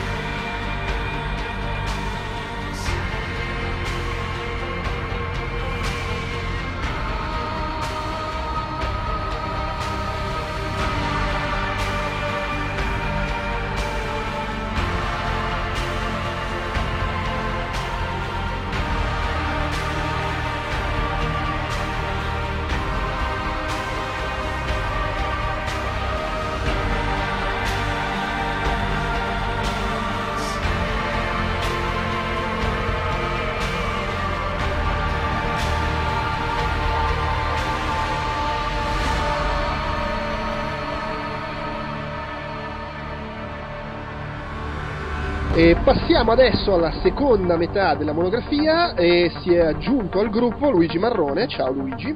Ciao. Stiamo registrando a circa una settimana di distanza, sfidando il destino e la maledizione della monografia. Non dirlo, non dirlo, taci, sciocco. eh, ma sì, qua c'è l'incoscienza. Eh, l'ho anche appena scritto su Facebook e su Twitter, quindi proprio sfido il mondo, sfido le leggi dell'universo. Sì, sei il personaggio horror, uh, quello che scende in cantina, ma no, non c'è bisogno di accendere la luce o di andare in più di due persone. Mi ha telefonato il killer dal piano di sopra. Salgo, vado a vedere. eh beh, ma è ovvio, no? Eh, e come avete sentito ci sono ancora sia Fabio che sta mangiando tra l'altro. No, ho finito. Ah, finito, finito. Okay. Um, Buona digestione. buco, quindi c'era l'appetito. un osso buco anche un po' cibernetico magari. Eh, non ave- I never asked for this. Il vitello non aveva mai chiesto di essere trasformato in un osso buco. Va bene, allora adesso parliamo di Deus Ex Human Revolution, il prequel uscito a, nel 2011 e di quello che gli ruota attorno. Comincio da quello che gli ruota attorno, così via il dente e via il dolore, visto che eh, nel giocarmi tutto quanto per prepararmi a questa monografia un anno fa, eh, mi sono anche letto il fumetto e il libro che sono usciti assieme al gioco, un uh, coraggioso, che sono il fumetto e il libro un pochino più interessante. Allora, il fumetto si chiama Deus Ex Human Revolution, proprio non, non sono neanche presi il disturbo di metterci un sottotitolo. È una miniserie di sei episodi eh, scritta da tale Robbie Morrison, che non so chi sia, però ai disegni eh, c'era eh, Trevor Hairston, che è comunque insomma conoscevo già per qualche fumetto di supereroi, non mi ricordo assolutamente quale, e che comunque non è male ed è forse la cosa migliore del fumetto. Il fumetto è ambientato in parallelo al gioco, eh, dopo aver sconfitto il primo boss, il bestione Barrett, e, e in pratica racconta una storiella con Adam Jensen che eh, fa delle missioncine totalmente inutili e viene sfruttata come pretesto per parlare un po' del suo passato quando era un agente dello SWAT ed era ancora umano. Eh, è veramente una porcheria. cioè, è una porcheria, insomma, è proprio il classico tie-in a fumetti, qualità mediocre, sì, vabbè, lo lei, ma più che altro non dice granché, eh, di, non aggiunge granché al, al, personaggio, al videogioco, che quindi non mi ha dato molto neanche come curiosità dell'universo espanso e cose del genere. Più interessante, l'avevo menzionato in uno dei recenti podcast che abbiamo fatto, il libro che si chiama Deus Ex Icarus Effect, o Effect, Effect probabilmente. È stato scritto da tale James Swallow ed è... Che è Giacomo Ingoia, tra l'altro. sì. Effettivamente sì. Allora, aspetta un attimo, però fammi vedere perché sembra anche giusto dire se questo James. Se Ingoia o se sputa, dici. Se questo Giacomo Ingoia. Se beve tutto. O, o, sputa, o sputa anche nella vita. Che leggo qua su Wikipedia è un autore britannico che a quanto pare si è fatto una carriera con uh, libri del genere, perché Star Trek, Warhammer, Doctor Who, Stargate e compagnia bella, ma anche romanzi, fantascienza, steampunk per i fatti suoi. Comunque, Icarus Effect che racconta, è un, è un prequel di, uh, del prequel, perché è un prequel di Human Revolution, e racconta in realtà di altri personaggi. C'è uh, Anna Kelso che è un agente del servizio segreto statunitense e Ben Saxon che è un ex delle SAS britanniche e si ritrovano entrambi ad avere a che fare con un gruppo di terroristi che sono poi quelli che fanno da boss in Deus Ex Human Revolution, i boss da sconfiggere. Eh, per motivi diversi, lui fa l'infiltrato nel gruppo di terroristi, lei si trova a combatterli, eccetera. Poi le loro strade si incrociano. Vabbè, adesso non so raccontare tutto. Si incarta un po' con la storia di Human Revolution perché inizia prima del prologo del gioco e finisce dopo il prologo, eh, ma prima che inizi il gioco vero e proprio. Tant'è che a un certo punto il, il gruppo di terroristi dice: Ah, dobbiamo andare a fare questa roba qua.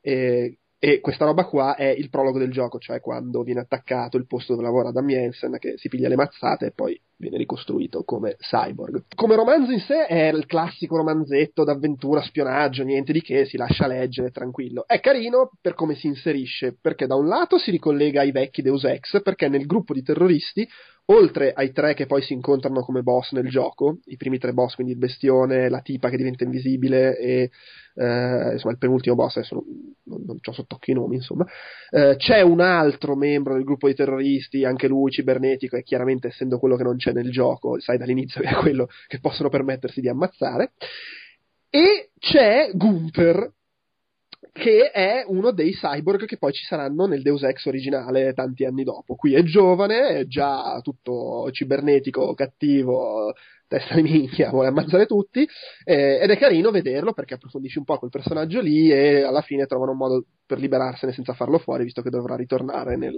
nel primo Deus Ex. Al di là di quello, è carino perché eh, approfondisce un pochino i tre cattivi, che sono i tre cattivi del gioco. Eh, poi ne parleremo sicuramente, però uno dei punti deboli di Deus Ex Human Revolution sono i boss, sia da giocare sia per il fatto che, non so se concordate, sono dei personaggi completamente vuoti, eh, Sì, di cui non Sì. si, sa, si sa nulla giocando.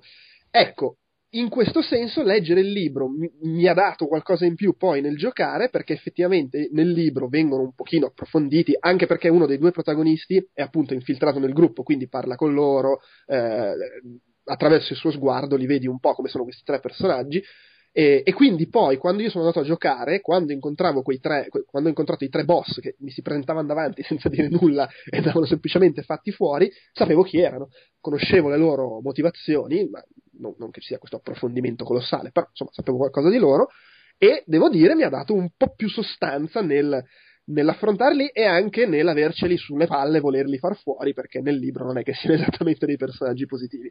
Quindi insomma Beh, Era no, cosa- in realtà a me era, era quasi. Allora, fermo restando che i boss mi hanno fatto schifo come al mondo, eh, il fatto che si presentassero così, quasi dal nulla, completamente personaggi bidimensionali, senza un senso, mi faceva molto videogioco vecchio. Nel senso, boom, adesso hai giocato un tot, adesso arriva il boss, e adesso c'è il boss mega cazzuto con le braccia, con i pugni nelle mani, che non. che ti fa un culo così. A me quello era l'unico modo in cui mi ero riuscito a godere i boss. Godere. A a sopravvivere con le palle intatte ai boss di. A me era sembrato Sì. allucinante che ci fossero le lettere degli impiegati dei singoli ospedali e non si, non si capisse che cavolo fossero i quattro bestioni che andavi ad affrontare. sì, che poi volendo ha anche senso, nel senso sono dei mercenari che ti tirano dietro, non è che devi sapere chi cacchio siano questi, però, Sì, è, un però- pec- è un peccato insomma. Un po' di lore, un po', cioè veramente c'erano le, le- le- le tresche tra, il- tra l'impiegato del- delle poste e l'altro e non c'era la storia di- dei, dei boss alla fine. Ma fa Sì. parte del gioco, ragazzi, eh, nel senso che siamo in, una- in un momento storico e tecnologico dove c'è l'overflow di informazioni e quindi voi dovete dobbiamo essere bombardati da, da informazioni e non capirci un cazzo e sapere anche tutto quando vogliamo ficcare i nasi con i nostri mezzi eh, decrittanti. eh, quindi insomma ci sta secondo me. Ora che ovviamente fa il, parallo- il parallelo col boss di cui non sappiamo nulla è abbastanza paradossale. È, è- è quello il discorso, sai Sì. tutto di tutti e non di quei tre. eh, tra l'altro, nei vecchi Deus Ex non è che fossero stra approfonditi la storia, però potevi approfondire appunto leggendo in giro, eccetera, e sapere dei boss. E non so se sia stato, non credo sia stato troppo pianificato, nel senso che anche questo poi vediamo dopo parlando della produzione, però si sa che i boss sono stati un po' appiccicati al gioco e magari hanno detto, vabbè, facciamo un libro per approfondirli. Non lo so come sia stata la concatenazione di eventi, però eh, ri- ripeto, non credo sia necessariamente un grosso problema giocarlo senza aver letto il libro, però aver letto il libro mi ha dato qualcosina in più e mi sembravano più dei personaggi invece che solo delle figurine da abbattere, diciamo. Eh, che, che, vabbè, quindi boh, se, se per caso ci state ascoltando, dovete ancora giocare a Deus Ex. Ci avete curiosità, leggetevi il libro prima di giocare il gioco. Perché Credo comunque sia un target così ristretto che. Eh, Sì.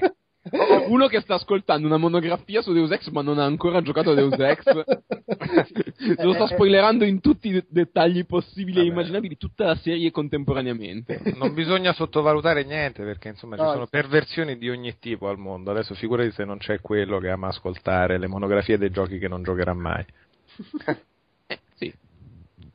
Vabbè, vabbè, eh, però ecco, secondo me ha senso solo così. Tra l'altro, infatti, è uscito, credo, qualche mese prima del gioco. Eh, quindi proprio era top, preparatevi. Bene, Era il fatto hype, un po' così. eh beh, sì, sì. Va bene, dai, allora passiamo a parlare insomma del pezzo forte Deus Ex eh, Human Revolution. Allora, io sono andato, pensate un po', avevo eh, questo numero di game developer raccattato a una qualche GDC, che lì ci sono sempre le riviste omaggio, beh, e c'era in copertina eh, Deus Ex Human Revolution, c'è il post mortem, me lo sono tenuto lì da parte per un anno e l'ho letto oggi.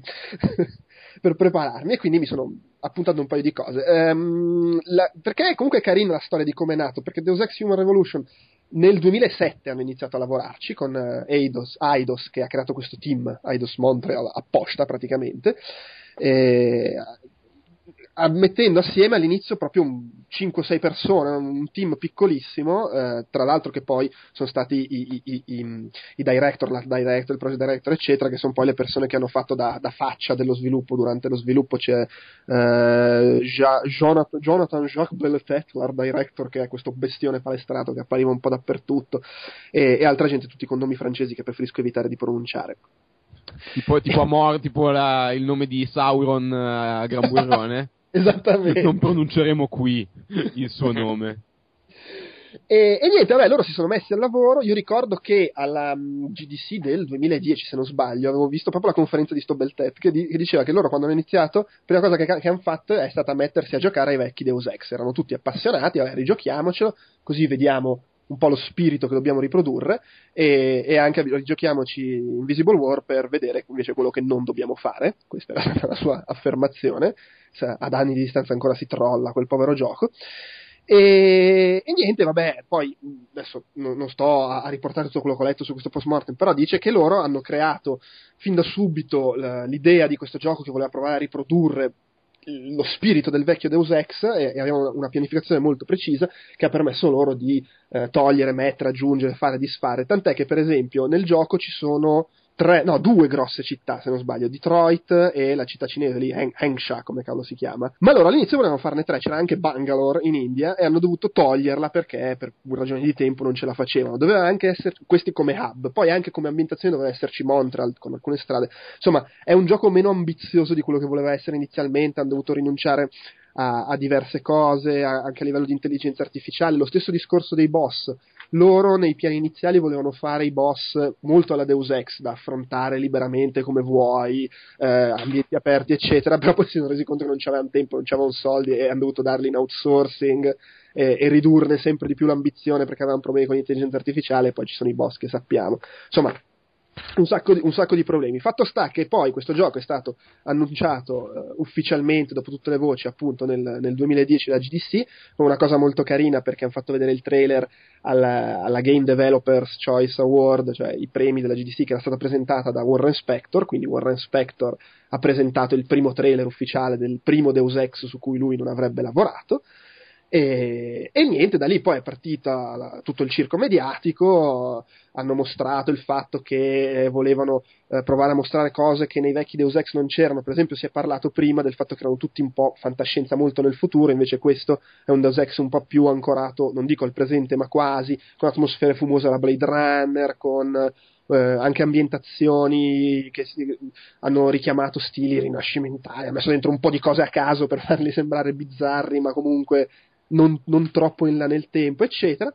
Ed è saltato fuori questo Human Revolution, prequel ambientato nel 2027, se non sbaglio, eh, comunque svariati anni, sì, 2027, quindi un, quasi 30 anni prima del Deus Ex originale, e in cui c'è questo protagonista Adam Jensen, che poi nei titoli di coda scopriremo essere legato in qualche modo ai Denton dei Deus Ex vecchi, e c'è la sua storia. Ora, a questo punto io eh, non vorrei fare un monologo soprattutto vorrei dare un po' la parola a Luigi, che chiaramente non c'era prima, e quindi mi piacerebbe sentir parlare un po' anche lui, e soprattutto prima di attaccare a commentare Deus Ex con la voce di noi altri tre, i vecchietti che si ricordano del Deus Ex originale, ah, era più bello, ah, si stava meglio quando si stava peggio, mi piacerebbe sentire cosa ne pensa di questo gioco e anche un po' insomma introdurcelo, spiegarcelo dalla voce di chi invece il Deus Ex vecchi li ha appena intravisti e quindi fondamentalmente è stato sverginato eh, in questo universo da sì. Human Revolution. Dunque, eh, fosse che tutti gli sverginamenti venissero in questo modo sarebbe bello essere sverginati, diciamo, con, con, i videogiochi parlo ovviamente. Ehm, eh, vado molto a memoria, nel senso che non, ho, non voglio andare a toccare la trama o gli altri aspetti di Deus Ex perché magari poi ne discutiamo assieme sulla su, Sì, sul sì. dato storico della trama. Mi piace semplicemente mh, parlare ad, ad impressioni su Deus Ex, su quello che ricordo e su quello che mi ha lasciato. Dico soltanto che come primo impatto non mi ero mai trovato davanti a un'avventura che avesse mh, tutte quelle possibilità che ti offre Deus Ex esplorative, quindi la possibilità di poter risolvere in vari modi, eh, con vari sentimenti, diciamo, un- l'approccio alla- al gioco e il rapporto con la storia, con i personaggi, con gli ambienti e via discorrendo. È sicuramente un universo che è talmente denso di informazioni, l'ho trovato, talmente denso di, di cose da poter fare, da cose di, di- di- insomma di interazione, nel senso proprio crudo del termine, che eh, e poi è quasi un dispiacere abbandonare. È uno di quegli universi che è talmente distopico, fuori dalla- dal nostro tipo modo di intendere in maniera ipertecnologizzata la realtà, che quando ne esci fuori vedi che eh, ha quel sapore di, di universo possibile, probabile, che in qualche modo ti fa riflettere su quello che hai giocato e sui modi di interazione anche con, eh, con, eh, gli strumenti di gioco stesso. Lì ho, ho visto Deus Ex è un, è un- un- mare, forse un oceano di datapad, di mh, informazioni crittografate che possiamo reperire, come abbiamo accennato prima, un overflow di informazioni anche di spam totale. Però per i malati come me, penso anche come per te, Gio Pep, è stato un piacere leggere tutto quanto se, se l'hai fatto. Sì, sì, Cioè, sì, leggere ogni singola cosa, ogni singolo schermo che potevamo violare, l'abbiamo violato. eh, ci siamo entrati dentro, abbiamo usato tutti gli espedienti per poter eh, acquisire sino all'ultima informazione e ricostruire l'universo, ehm, se vogliamo, eh, letterario in cui ci ha immerso Deus Ex, perché non sembra però, le- sono talmente tante la quantità di informazioni tra quelle interessanti e lo spam che mh, sei costretto in qualche modo a, a scandagliare tutto e a conoscere tutto quanto. Del... Sì, ho avuto dei momenti in cui stavo magari un quarto d'ora in una stanza piena di scrivanie con due guardie che giravano le telecamere e facevo lo slalom fra guardie e telecamere per non farmi beccare, ma mica per uscire dall'altra parte, per raggiungere l'altra scrivania e leggere Sì, cosa c'era scritto sul computer. Beh, certo, ogni stanza, devo dire, ogni nuovo ufficio era un po' un godimento, ma anche uno stress. Quando vedevi otto file di scrivanie, ah, devo hackerare tutto, devo. E aprire tutti i cassetti fondamentali. Sì, tutto, tutto, tutto, non si lascia Ecco, mai niente c'è, anche fatto, c'è anche quel fatto poco realistico che è un po' il bello dei videogiochi che tu ti sei infilato in questa stanza C'hai la super possono beccare da un missione. momento all'altro ma ti metti a leggere le mail e ti fai i cazzi degli altri Ma io me lo immagino. tutto, tutto tranquillo però voglio leggere assolutamente la storiellina di quello là Sì, sì, Ma tu pensa a Eh. Tom Cruise in Mission Impossible, si cala giù con i cavi e entra in ufficio. Ah, adesso devo leggere le mail di tutti.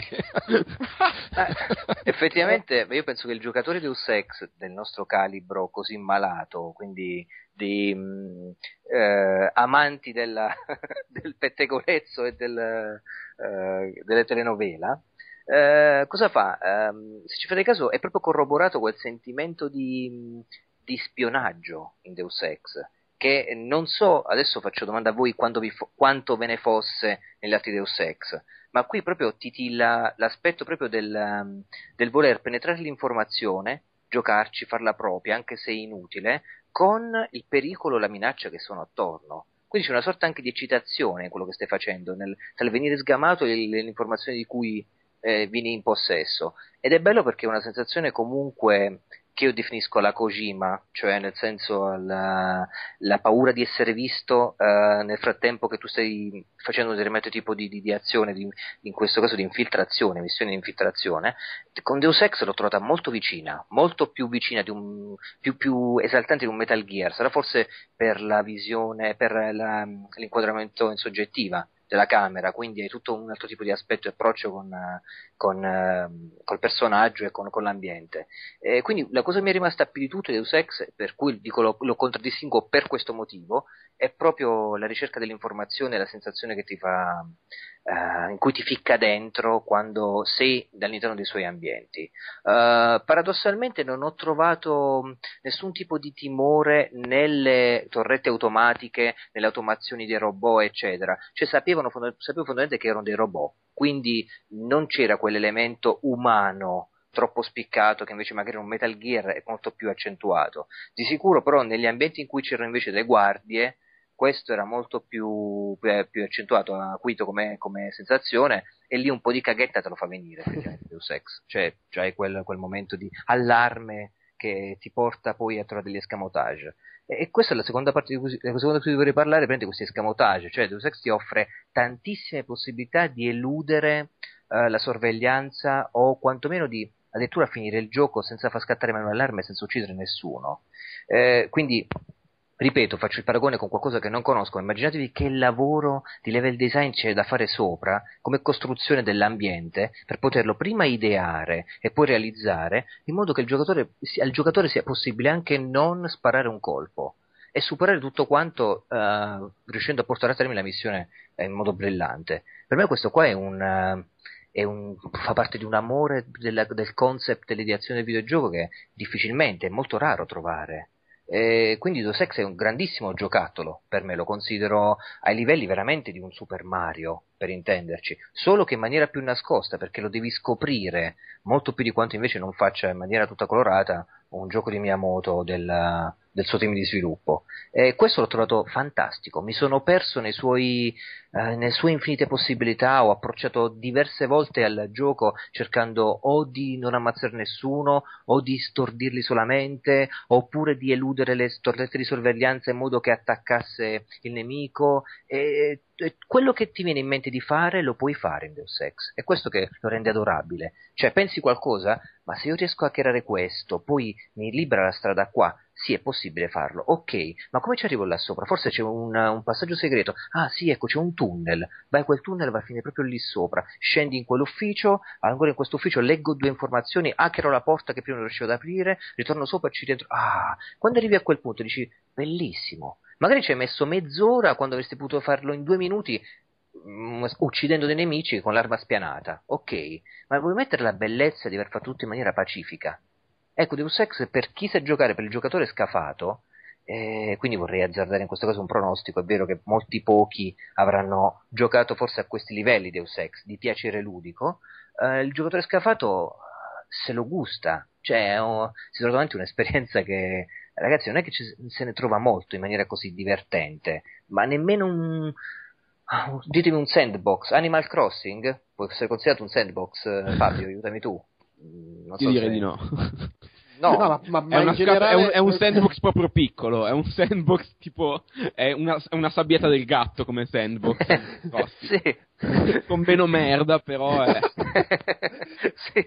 No, ecco. ma, ma, in generale è un modo di fare giochi che si, si è un pochino perso negli anni. Eh, una, allora, volendo una serie che è un pochino paragonabile, anche se non, non dà quel genere di, magari di varietà di approcci, però ha quel tipo di approccio al gioco d'azione, potrebbe essere la serie di Crisis, ma tolta quella, sì. io eh, p- prima di Deus adesso c'è stato anche Dishonor quest'anno eh. e sì. se magari questo Human Revolution potrebbe fare un po' da prepista per dire oh ma possono funzionare ancora questi giochi però appunto tolto in un certo senso Crisis che volendo è un po' l'evoluzione di Deus Ex nell'ottica solo azione era probabilmente, adesso magari mi, anzi sicuramente mi sfugge qualcosa, però probabilmente nell'ambito così ibrido, un po' azione, un po' avventura così, penso forse dai tempi del secondo Deus Ex che non si vedeva niente di così, cioè del genere. Poi a prescindere da quanto questo sia vario, ampio e libero ai livelli, o meno ai livelli dei Deus Ex vecchi, però... Beh, volendo anche, a parte Far Cry, il primo, sì, beh, cioè, però senza spingere molto sullo stealth eh, per forza, però in effetti. Sì, sì, no, eh, ma Far Cry per me fa, fa, fa, tutt'uno con Cry, cioè è tutta una serie, per, anche se non lo è, però Far Cry... È, lì, è l'isola, è la, quella dell'isola con la giungla. però io volevo fare una domanda, non interrompere Luigi, ma fargli una domanda a questo giro. Sì. Eh, tu hai detto una cosa che è vera ed è, ed è senza dubbio il motivo per cui mi sono goduto Deus Ex.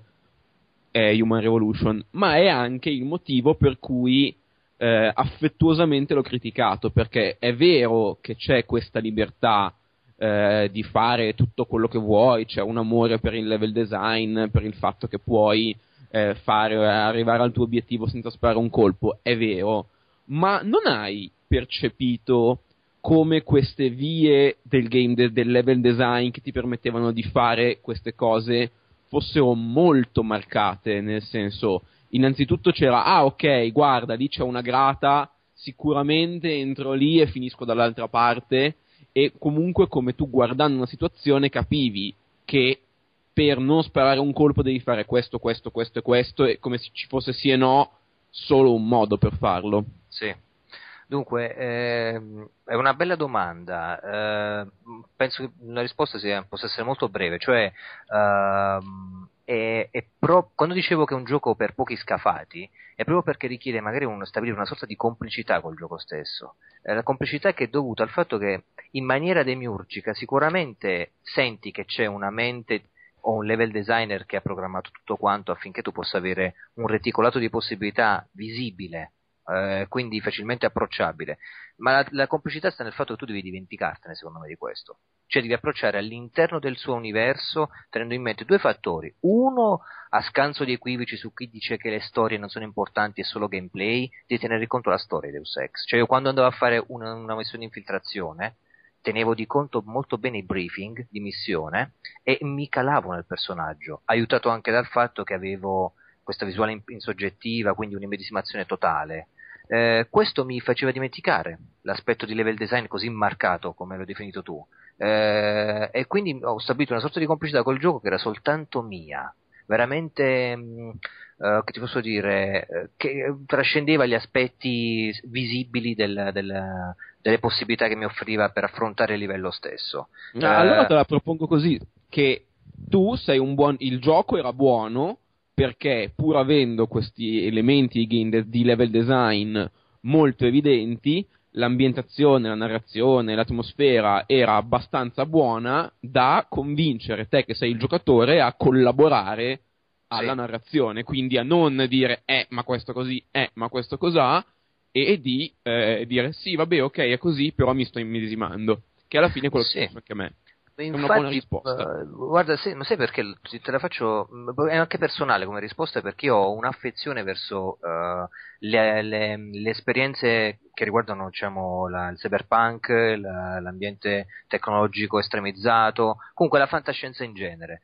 allora cosa succede? Succede che ci vedo sempre con una sorta di uh, deferenza nei confronti di queste esperienze. Quindi abbasso il capo e dico vediamo in che modo un tema che io amo così tanto l'hanno trattato. In, questo caso i sviluppatori del videogioco, così come può essere per un film o altro. In questo caso io ho sentito proprio che dovevo entrarci in punta di piedi e quindi onorarlo nella maniera possibile andando a conoscere il suo universo, quindi uh, non lasciandomi sfuggire appunto nessuna informazione e calandomi nel personaggio. Io l'ho sentita molto, la, molto forte la tematica di, eh, scusami, la, le, le, le, problematiche in cui era immerso Adam Jensen, il fatto che fosse uh, diventato un cyborg, il fatto che fosse così marcatamente dipendente da, dalla, uh, dai potenziamenti. Non so, io vi ripeto, non conosco gli altri Deus Ex, però qui, se ci avete fatto caso, uh, il fatto che lui è costretto a potenziarsi è molto marcato come, come bisogno. Cioè lui è costretto veramente a acquistare potenziamenti e diventare sempre più cibernetico eh, affinché possa eh, risolvere certi tipi di missioni che hanno, sono di carattere generale, non solo per lui, ma per la società, per il mondo, metteteci tutti i temi che volete.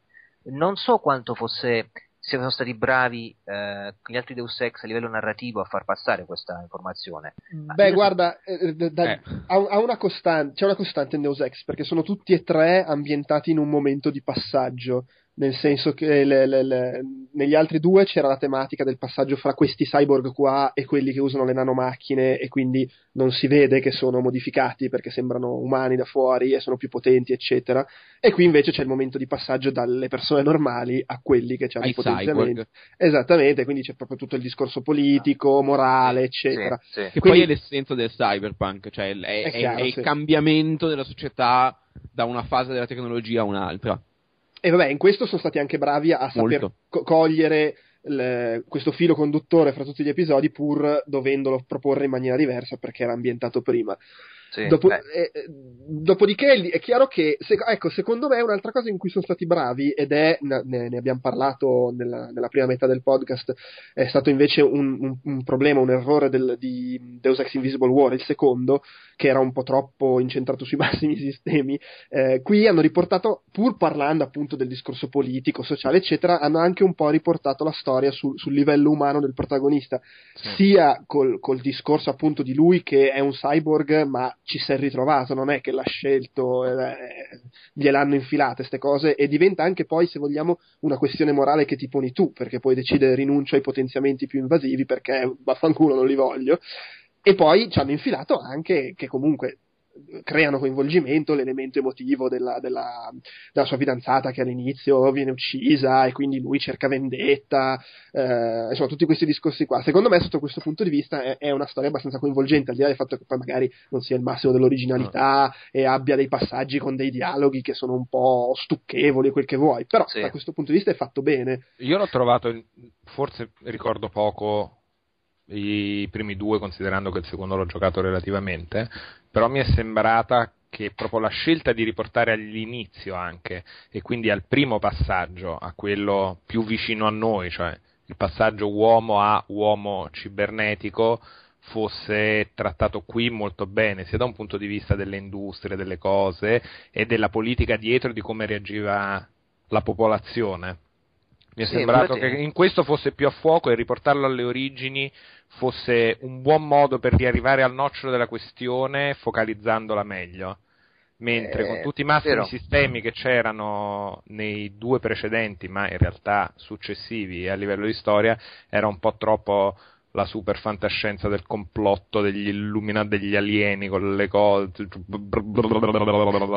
Qua secondo me funzionava molto bene anche proprio per questo approccio che aveva sul protagonista, per cui ti trovavi a vivere una scelta che non era tua, forzata, e a viverne le conseguenze sì. direttamente. Era E anche- era anche anche- bello il- l'aspetto sociale, secondo me, di questa cosa, Sì, perché ci sono sì, le droghe sì. antirigetto che eh, sono mh, poche, sono costose e sono in mano alle società farmaceutiche, quindi c'è tutta quella problem- problematica sociale di te che comunque hai accesso alle mod più fighe e invece ci sono altri che sono stati obbligati per motivi diversi da te a farsi queste modifiche e sono poi come dei drogati che hanno bisogno della loro dose di droghe antirigetto che però sono controllate dalle società farmaceutiche che quindi fanno il bello e il cattivo tempo sui prezzi e su tutto. È molto bello quello, secondo me. Poi Sì. sono anche cambiati i tempi, nel senso che all'epoca del primo Deus Ex secondo me ci accontentavamo anche un po' di più.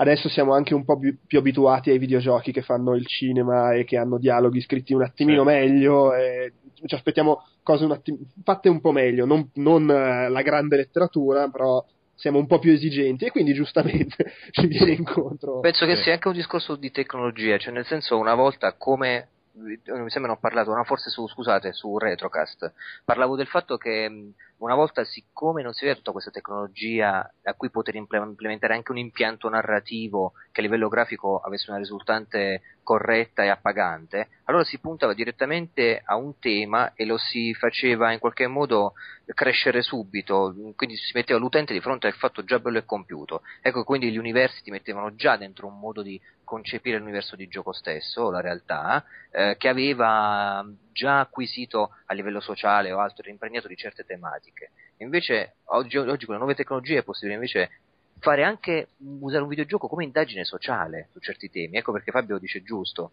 Infatti volevo dire, secondo me Deus Ex è un grande documento a livello artistico, un documento sociale che gua- rigua- guarda certi temi come la protesizzazione e il mercato poi del farmaceutico, del eh, terapico e via, del, del, e delle conseguenze di questo, di questo se- come si dice, cyborgizzazione, eh, questa, vabbè, questo è il termine, del- del- dell'umano, e lo fa in un modo ehm, assolutamente convincente, che andrebbe secondo me analizzato, perché mh, molto secondo me non può passare in, in osser- inosservato questo, questo tipo di, di, eh, di messaggio finale che vuol dare il videogioco. È come quando si parla di Metal Gear. Metal Gear, quando noi andiamo a parlare poi di Metal Gear, ovviamente sì, c'è l'hide and seek, c'è il, la, la dinamica del nascondersi ai nemici, lo stealth e tutto, ma c'è comunque una storia di fondo per cui hanno fatto un'enciclopedia eh, poi a parte per sia ricollegare tutta la struttura assurda e rizomatica del gioco, ma sia Rizomatico, hai detto rizomatico. perché... Sì, eh, non si hai dice. detto rizomatico. Sì, sì, no, no, ok, hai detto rizomatico. Insomma, sì, eh, che, che invece mh, Deus Ex di questo manca ed è un peccato. Cioè io farei davvero a questo punto un'enciclopedia di Deus Ex con una terminologia ehm, a corredo che ti possa portare a approfondire certe tematiche che io ho amato il gioco perché ovviamente queste tematiche ci vivo dentro. Mi sono visto tutte le due stagioni di Ghost in the Shell, più i film, più tutto quello che ha scritto Masamune prima, cioè da mh, Appleseed sia fumetto che film, poi a Serial Experiment Lane, eh, sono passato quindi da tecnologia all'utilizzo diciamo, del corpo tecnologico. Mi ha ricordato molto i problemi che viveva Will Smith in Io Robot. Non so se ci avete fatto caso, c'era questa assonanza fra il film Will Smith Io Robot e eh, il dramma che viveva Adam nel gioco. Tant'è che ci sono i presupposti per fare un grandissimo film, secondo me, con Deus Ex. Ma di quelli veramente alla Blade Runner, cioè sentiti drammatici, quei, eh, quei sorta di, di, di- forse un noir, non lo so, qualcosa veramente potente. E io lo rigiocherei soltanto perché eh, erano talmente tante belle e profonde le tematiche che andava a sollevare che non facevo a tempo a stargli dietro. Cioè, andavo a un certo punto davanti con la missione e dicevo, cazzo, ma è così bello questa frase, questo discorso, questo dialogo che hanno fatto, è così denso. Ehm, veramente ci sarebbe da scrivere un saggio, secondo me, su Deus Ex e su quello che affronta, proprio perché sta ai prodromi di tutto quello che poi invece viene dato per scontato nei primi Deus Ex. Quasi veramente si indaga l'uomo e la macchina, il loro incontro ehm, e tutto ciò che può creare come, come eh, distorsione anche della vita, o la nuova esistenzialità, o il postumano, cioè, ci- cazzo ragazzi Deus Ex è tutto, cioè c'ha tutto all'interno. Eh, in che altro modo parlare del videogioco se non in questi termini? Cioè, non, non riuscirei a dirvi ho ammazzato i nemici, ho risolto la missione, ho scelto fra le tre possibilità finali di che adesso non sto a dire per non spoilerare eventualmente anche se questo so che Eh, Mai è spoiler in questa trasmissione. No. Tranquillo, lo, lo facciamo dopo, non ti preoccupare. Ok, però eh, non so, ditemi in che altro modo se ne può parlare in maniera esaltata, perché io Secondo me l'altro grande merito che si deve dare a Human Revolution rispetto agli altri due è che secondo me come direzione artistica, ovviamente non come questione tecnologica perché è chiaro che graficamente sia più figo dei primi due, ma proprio come direzione artistica è uno dei punti di forza del gioco. Questo suo mescolare il futuro con il rinascimento per Sì. alludere a questa nuova alba, secondo me è clamoroso. Anche per esempio gli scontri con i boss brutti, però lo scontro quello con tutti i manichini diciamo cibernetici con quella che poi si anima e ti viene a prendere a calzacci in faccia quello là era un bellissimo luogo così come certi uffici sono Sì, clamorosamente eleganti come spazi architettonici proprio è trovato proprio molto riuscito È clamoroso quanto emerga tutto questo, nonostante un livello tecnico comunque non, non- non al massimo. Non E- eccelso, eppure sì, sì. ha, ha una potenza visiva, secondo me, notevolissima, anche se poi cioè, vedi le fiammelle pixellose e la, e la texture brutta. Vero, vero, potenza evocativa. È questo che io dico quando parlo di universo narrativo, non parlo tanto di parole, parlo del fatto che nel nostro immaginario, forse anche a livello inconscio, noi siamo talmente addentro, c'è un addensamento di temi che noi abbiamo affrontato, abbiamo assimilato, assorbito, eccetera, che quando poi vai a vedere un'architettura particolare, vai a vedere un neon, un colore, una zona piena di fumo, I è tu- soffitti, i soffitti. soffitti, ma è tutto ti si rievoca qualcosa all'interno che ti, ti- fa entrare già dentro un modo di intendere la realtà e l'esistenzialità. E per me questo è pazzesco di Deus Ex, cioè non c'è cosa che non c'è ambiente che loro non abbiano mentalizzato, sicuramente, ma a partire anche dalle musiche, quindi ti parlo di cose completamente smaterializzato. Musiche Le- bellissime, cioè, musica bellissime, Sex- molto evocative comunque. Sì, hanno una forza evocativa e anche una, una capacità di rendere paradossalmente colorato il paesaggio che molte volte è piuttosto cupo o, o scarno di elementi in certi, in certi ambienti, ma così come altri giochi hanno provato a fare, che ragazzi non è che stiamo parlando di- del primo videogioco che fa queste cose, eppure in Deus Ex c'è un addensamento di elementi che ti fanno dire questo universo è vero e palpitante, c'è dietro una mente che muove tutto e io ci sto dentro. e non lo so, sapete cosa l'ho paragonato? Paradossalmente, vi, vi ricordate Second Sight di Freed Radical? Sì, eh, a me ha Sì. un sacco. anche Ok. a me non era dispiaciuto eh, questo gioco fondamentalmente un giochino, diciamo la verità, eh, però i temi che sollevava, lo sviluppo psichico, c'era furtività, esplosione psichica telecinesi, eccetera, più c'erano i suoi ambienti in cui si doveva nascondere, si doveva insomma andare a, a preservare, succedeva che in qualche modo entravi dentro il personaggio e ti, tutto quell'ambiente, per quanto fosse spoglio molte volte, mi ricordo zone innevate anche, sia esterni che interni, eccetera, però sentivi che c'era una realtà più profonda che volevano raccontare questi tizi di Free Radical rispetto a quello che mettevano su schermo. Ecco, questo è un pregio secondo me di pochi videogiochi, quando riescono a caratterizzare un, un ambiente una realtà, e te la fanno passare per uh, qualcosa di più, che trascende gli elementi costitutivi del gioco stesso. Deus Ex questo qui lo fa in maniera fantastica, ti dimentichi che a livello tecnico è è solo discreto o che fondamentalmente sia tutto preprogrammato sopra a livello di interazioni e di level design e via discorrendo. Uh, è, è, una somma di tutti gli elementi che la trascende eh, ed esce fuori l'opera d'arte, l'opera sublime, secondo me, di Deus Ex. Ma Tra l'altro, la... scusa, no, vai. Vai, vai, vai. Su, sul discorso della narrazione, se vogliamo, anche quella è, è, è, libera, nel senso che volendo tu puoi semplicemente tirare dritto, andare fino in fondo, ecco, abbiamo detto invece se sei maniacale vai, esplori e fai.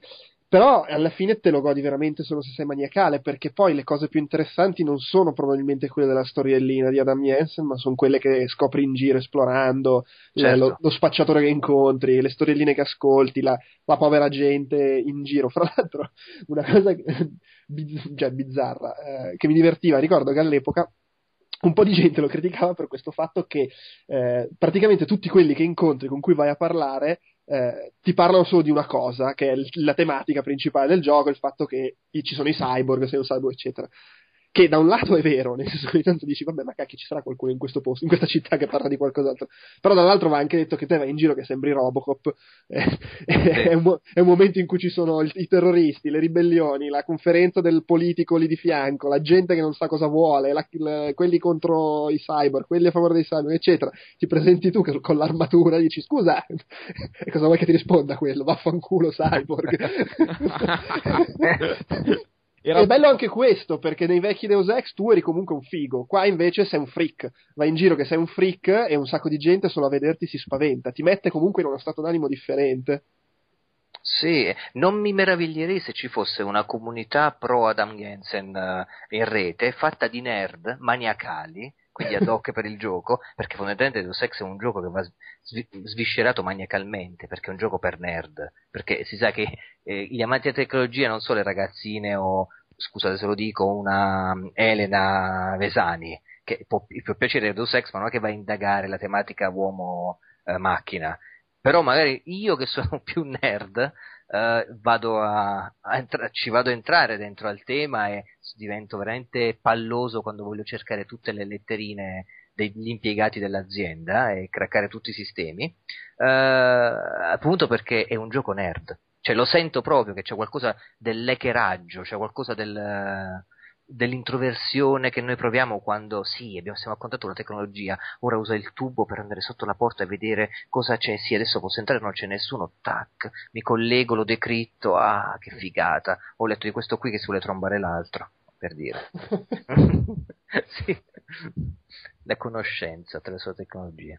Fabio, volevi dire qualcosa? No, io volevo lanciarvi un tema, nel senso, uno delle delle feature di Deus Ex Human Revolution è che potevi arrivare alla fine del gioco senza avere sparato un colpo di pistola. Quindi dici, ah, la, il playthrough super pacifico, super pacifista, non hai fatto male a nessuno. In realtà a me la roba che lasciava un po' interdetto era che molti dei, dei miei passaggi eh, non violenti e pacifici in realtà erano delle robe brutali, nel senso che io eh, quando eh, prendevo quelle due guardie dall'alto e le stor- tra virgolette le stordivo, gli facevi delle mosse che chiaramente li lasciavi in sedia a rotelle se gli va di culo. e io non lo so, io forse nel mio playthrough pacifico preferirei che uno mi sparasse piuttosto che mi riducesse un vegetale perché arriva dall'alto l'uomo cyborg che ti spezza la spina, del, la spina dorsale, però non si vede che non sei delicato, l'uomo. Sì che bella persona. andare a Nana Vedi con la Milla. Ah sì, chi gioca tanto Super Mario, poi, poi diventa tenero e quando succedono queste cose è un trauma, si fa gli scrupoli. Poi tanto se gli spezzi a spina dorsale si mette un bel innesto e sta a posto. E infatti, dai, eh. entra in questo mondo. Almeno non l'hai ucciso. E si ritorna al discorso dei boss, che per me il primo è stato il panico, perché ho provato anche un po' a capire come potevo sedarlo in qualche modo. Salvo poi scoprire che no, non potevo sedarlo in qualche modo. idem, idem, io ci ho perso andiamo, un'ora. no. Dai, allora io mi metto qua dietro la colonna, ti arrivo da dietro, ti... no. Facciamo che parliamo un attimo, discutiamone. C'è così male questo fatto, giochiamocela a carte.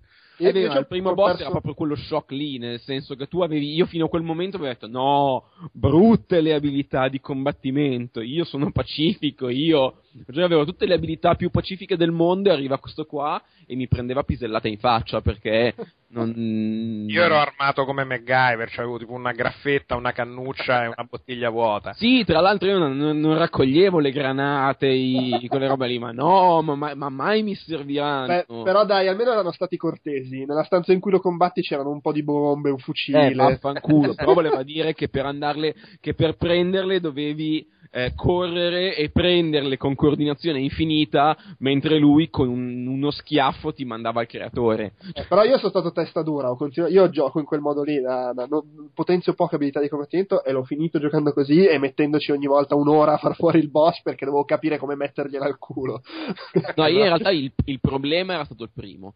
Cioè, il primo, il primo io, mi, io mm, sono uno che se ne frega degli achievement, per esempio, e il primo io l'ho trovato e ho detto, ci, ci ho perso un'ora ho detto, no, bene, ok, questa roba è brutta, ho messo il gioco a easy per quella sezione lì, eh, sono andato avanti, l'ho rimesso a normal. E, e poi in realtà io l'avevo anche rigiocato ad hard perché, mm, perché sì. E, però appunto il- in quella fase lì avevo messo a easy perché no, fanculo, perché devo perdere un- due ore della mia vita perché siete cretini voi? Ma e sai che è quello che mi ha dato meno problemi? Perché mi sono messo lì col fucile da cecchino, scappavo lontanissimo, sembrava di giocare a Resident Evil, scappavo lontanissimo, mi giravo, gli sparavo in faccia col fucile da cecchino e poi mi, mi riscappavo. Invece ho avuto più problemi con gli altri perché era una seghina di, di energia e quindi comin- quando cominciavano a volare scosse elettriche, tipo il penultimo boss, il- il- il capo lì dei terroristi, eh, quello medio orientale, eh, che, che ci sono tutte delle pareti di mezzo. Io avevo l'abilità, per fortuna, avevo uno degli ultimi potenziamenti che avevo messo era saltare in alto e continuavo, ti- continuavo tipo a saltare sopra i muri, così mettevo un muro fra me e lui e mi riorganizzavo. Allora aspetta, qua, qua ci metto una bomba, poi saltavo dall'altra parte, quello arrivava invisibile e finiva nella bomba. Ok, sono sopravvissuto ancora 5 secondi. Io invece que- con gli altri non avevo avuto problemi, ma anche perché con il secondo, quello lì dove c'erano le pareti e tutto, eh, che era quello che avevi difficoltà a uccidere se ti eri fatto fare l'aggiornamento degli impianti, che era quella classica trappola, ehi, tutti No, quello era, era quello fin- era il terzo, il penultimo boss, perché arrivavi lì e se ti eri fatto fare l'aggiornamento lui ti, lo usava per disattivarti gli Ah, impianti. ecco, no, eh, io è il terzo che avevo ucciso trovando, senza neanche vederlo su internet, trovando per puro caso un glitch, un bug, e lui arrivava e io gli tiravo delle pizze in faccia infinite, e io, bam! E l'avevo ucciso abbastanza senza problemi, quindi tipo al primo colpo quello. Eh, quello lì è quello che io ho fatto saltando dietro le mura.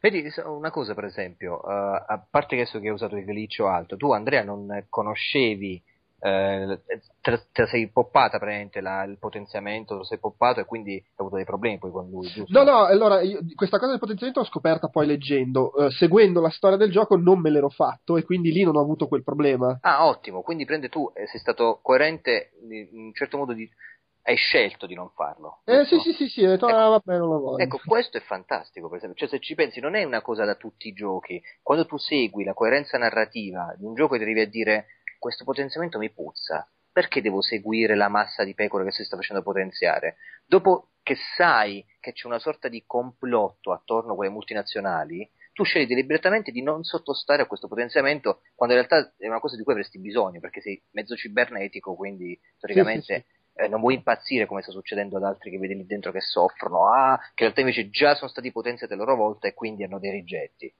Eh, e questo è bellissimo perché che vuol dire? Vuol dire che non lo giochi alla cazzo Deus Ex, cioè ci devi entrare entro certi temi, o quantomeno ti, ti indottrina talmente tanto che alla fine ti fa sviluppare un tuo pensiero autonomo.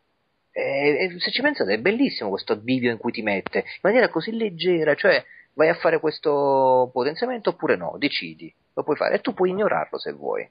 Per me è fantastico. Eh, Non sai so- che invece quello l'ho trovato il passaggio più eh, scontato e meno interessante del gioco perché era proprio quel topos da gioco di ruolo che è lo stesso dai tempi di Lupo Solitario. Ah, lo vuoi questa roba qua che fa un po' strano, ma ti fa, ti fa bene, fidati, fidati, fidati.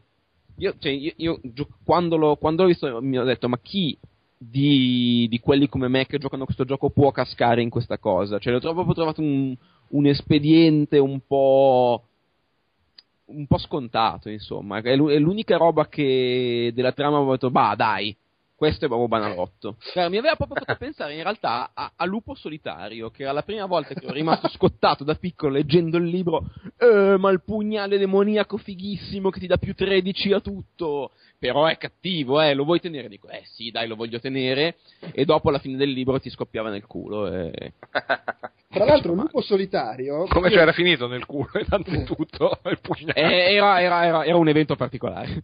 Mi hai ricordato un mio grosso trauma infantile con Lupo Solitario, perché io non mi ricordo assolutamente quale fosse, tipo il terzo o il quarto libro. Non sono mai riuscito ad andare oltre. Cioè, avevo anche comprato qualcuno dei successivi, ma mi stava sul cazzo sal- saltarne uno. Come non riuscivi ad andare Cioè, oltre? Perché eh, in que- in- non mi ricordo quale libro, era uno in cui a un certo punto c'era un viaggio e ogni volta che lo rileggevo, cioè ci continuavo a riprovarci a giocare per cercare di farcela, finivo sempre per morire allo stesso modo, ma morire del tipo non è che c'era un combattente, c'era un punto in cui vai alla pagina tale e ti diceva ok, l'hai presa in culo.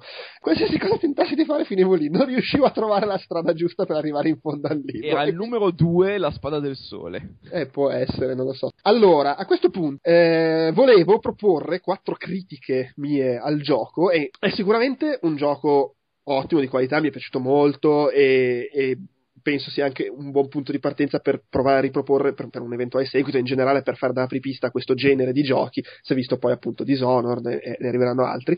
Però io l'ho trovato, e qui vabbè è anche il paragone con, con i vecchi episodi, un, un po' fastidiosamente modernizzato in alcune cose, e si rientra nel discorso che faceva Fabio, perché è vero che tu ti fai coinvolgere, ti lasci prendere, però è anche vero che ti senti un po' tanto guidato in alcune cose, eh, giga mapping dappertutto, indicatore vai di là, c'è la missione lì, lì, lì lì, da meno rispetto ai, ai vecchi Deus Ex l'impressione di di, come dire, di sandbox a livello globale dell'ambientazione. Hai molto il sandbox nella micro situazione, cioè sono qui, devo risolvere questo problema, faccio come voglio.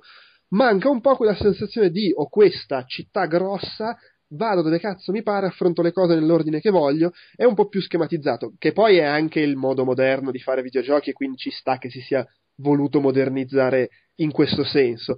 Però un, un pochino l'ho sentita la mancanza di questa libertà, tra virgolette, totale, anche se posso capire che magari ci sta anche della prudenza nel dire, vabbè, stiamo anche proponendo un gioco per della gente abituata a essere guidata per mano, anche quando deve andare dritta in un corridoio, tipo, non lo so, Dead Space, che non è che ti puoi perdere, ma comunque c'hai la linea blu che ti dice dove andare, quindi tutto sommato ci può anche stare di essere un po' prudenti nel Sì. abbandonare la gente a se stessa. Non so, volevo sapere cosa, cosa ne, sia cosa ne pensi tu che non hai il metro di paragone, sia cosa ne pensano gli altri. eh. Io non ho niente da aggiungere, completamente Ok. d'accordo. Va bene.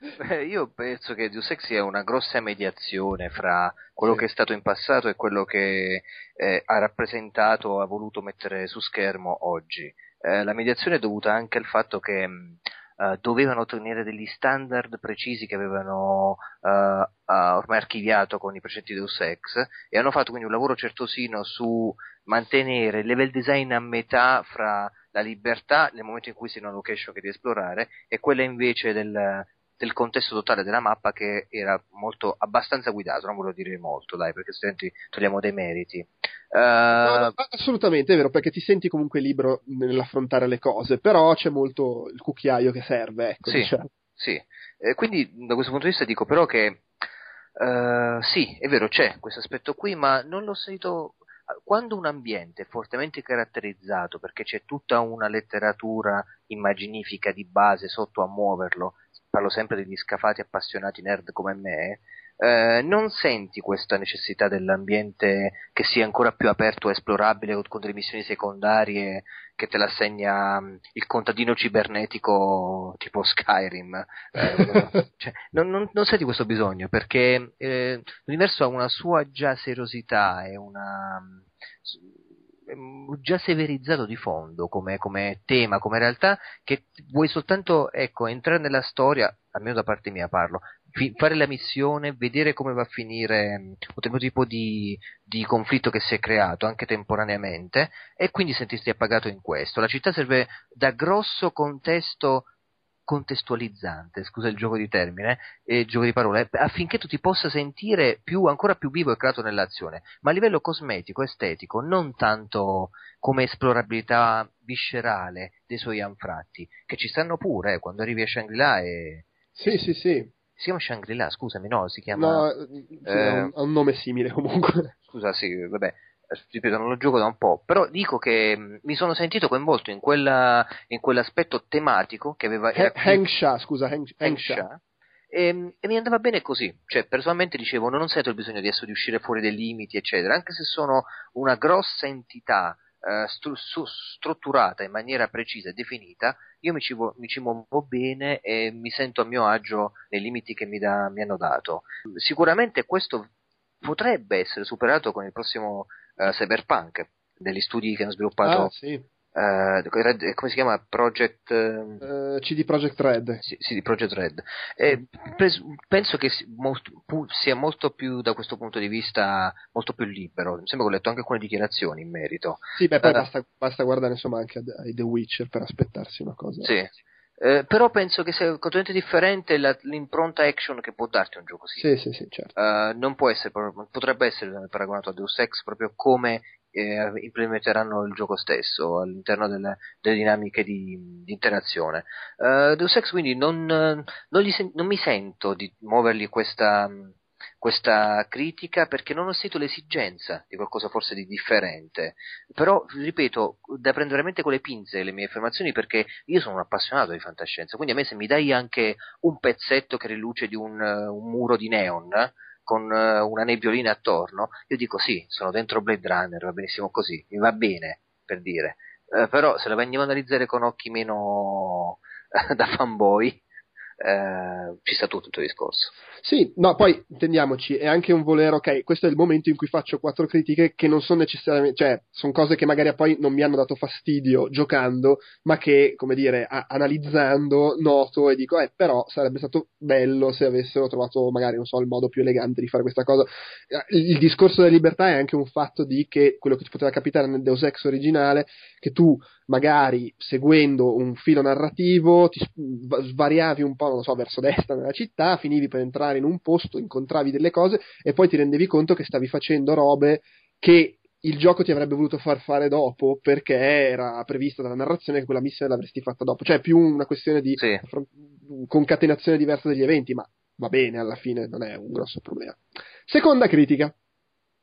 L'ho trovato su alcune cose un po' poco coerente, con un po' poca coerenza interna a livello proprio di uh, gameplay. Vabbè, se detto dei boss, quella è la cosa più clamorosa. Ci sono questi microcosmi dei quattro boss che non c'entra niente con il resto. Ma poi del resto quelli l'hanno detto anche loro subito, sì, sì. un mese dopo. Boh, abbiamo fatto una cazzata, noi non volevamo, ci hanno un po' obbligati, è andata così. Sì, no, beh, è stato un problema di budget. Hanno dovuto affidarli in parte in esterna, come dicevo prima. Poi eh, proprio hanno dovuto tagliare perché non ce la facevano. Hanno valutato male, diciamo, in programmazione. Però ci sono altri, altri aspetti che secondo me sono un po' tutti legati legati al discorso della visuale, nel senso che la, la visuale in prima persona, vabbè, al di là, anche al di fuori del confronto con i primi due Deus Ex che erano interamente in prima persona, però questo è prima persona e poi in alcuni contesti ti tira fuori e ti mette la terza persona. Sì. e nel parlare prima Luigi ha detto una cosa secondo me molto giusta che la prima persona in un gioco di questo tipo ti crea un grande coinvolgimento. Ora l'utilizzo della terza persona per esempio nelle fasi stealth Sì. lo capisco, cioè è una trovata comoda per farti avere la visuale d'insieme, però mi sembra anche una trovata un po' troppo comoda, non so se mi spiego, che un po' ti astrae, ti rende troppo comodo eh, visualizzare lo stealth, ci potevano essere magari soluzioni diverse per darti quello stesso genere di controllo sulla situazione, perché è giusto che tu ce l'abbia, che sei un cyborg, eccetera, senza uscire dalla prima persona, o anche le uccisioni, le, le finisher, che Sì. animazione figa da fuori, No, trova il modo di farmele fare in prima. Cioè, secondo me si crea un po' di disconnessione e non a caso, tra l'altro, una delle trovate, secondo me, più carine del gioco, eh, per carità, piccole trovate, che però funziona molto bene, sono quei momenti in cui tu hai la conversazione col tipo e stai cercando di convincerlo, non so, a non uccidersi, a non scappare, eccetera, e hai delle frasi, che ti- sono dei momenti in cui c'è un, una, un- non so se ti ha preso la storia, sei molto coinvolto perché cazzo devo dirgli la cosa giusta, sennò questo fa Sì, un bordello, e sono in prima persona quei dialoghi. Sì. E da tanto, secondo me, nel creare il coinvolgimento del momento, il fatto che siano in prima persona. Non lo so, Sì. Gli altri Deus Ex erano tutti in prima persona, giusto? interamente sì. Eh, guarda, Cioè, guarda, allora no, eh, nelle sequenze intermezzo c'era eh, la- magari il Certo. dialogo fra i due personaggi, si vedeva la terza persona, però quando giocavi era sempre in prima persona e ti facevano fare tutto in prima persona. Guarda, mi viene in mente una giustificazione per questo, que- questa discrepanza fra la realtà soggettiva e quella in terza persona, e cioè che Adam Jensen è, è figo come personaggio. E quindi veramente vederlo performare quando si infiltra, si, si china, si abbassa o fa delle finisher è, è bello da vedere, cioè ti gasa.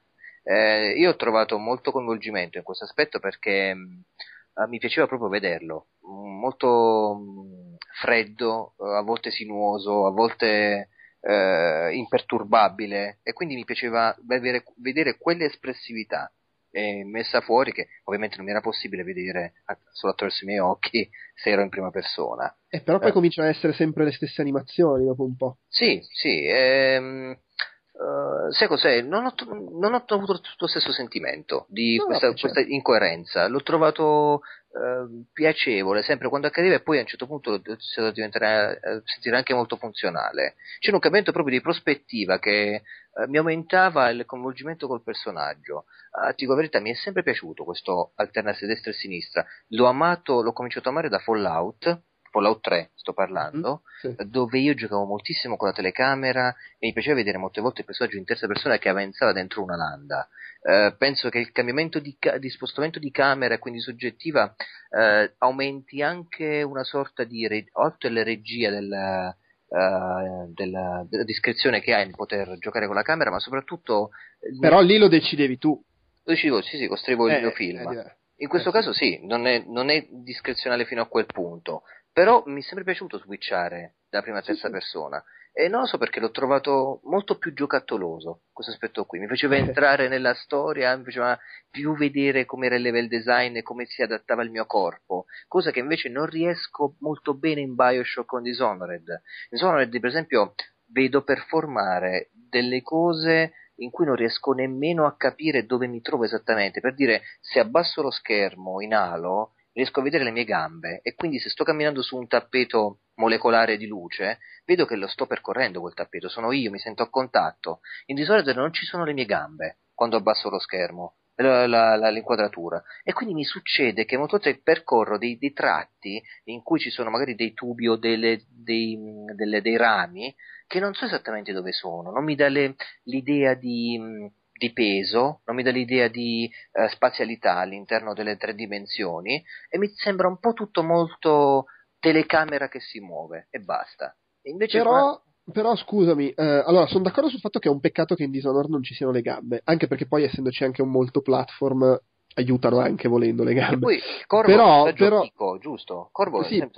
Per- però Dishonored che fa tutto in prima persona, eh, chiaramente è anche questione di gusti per carità, però che fa tutto in prima persona, che Corvo lo vedi praticamente solo se ti guardi allo specchio, eccetera.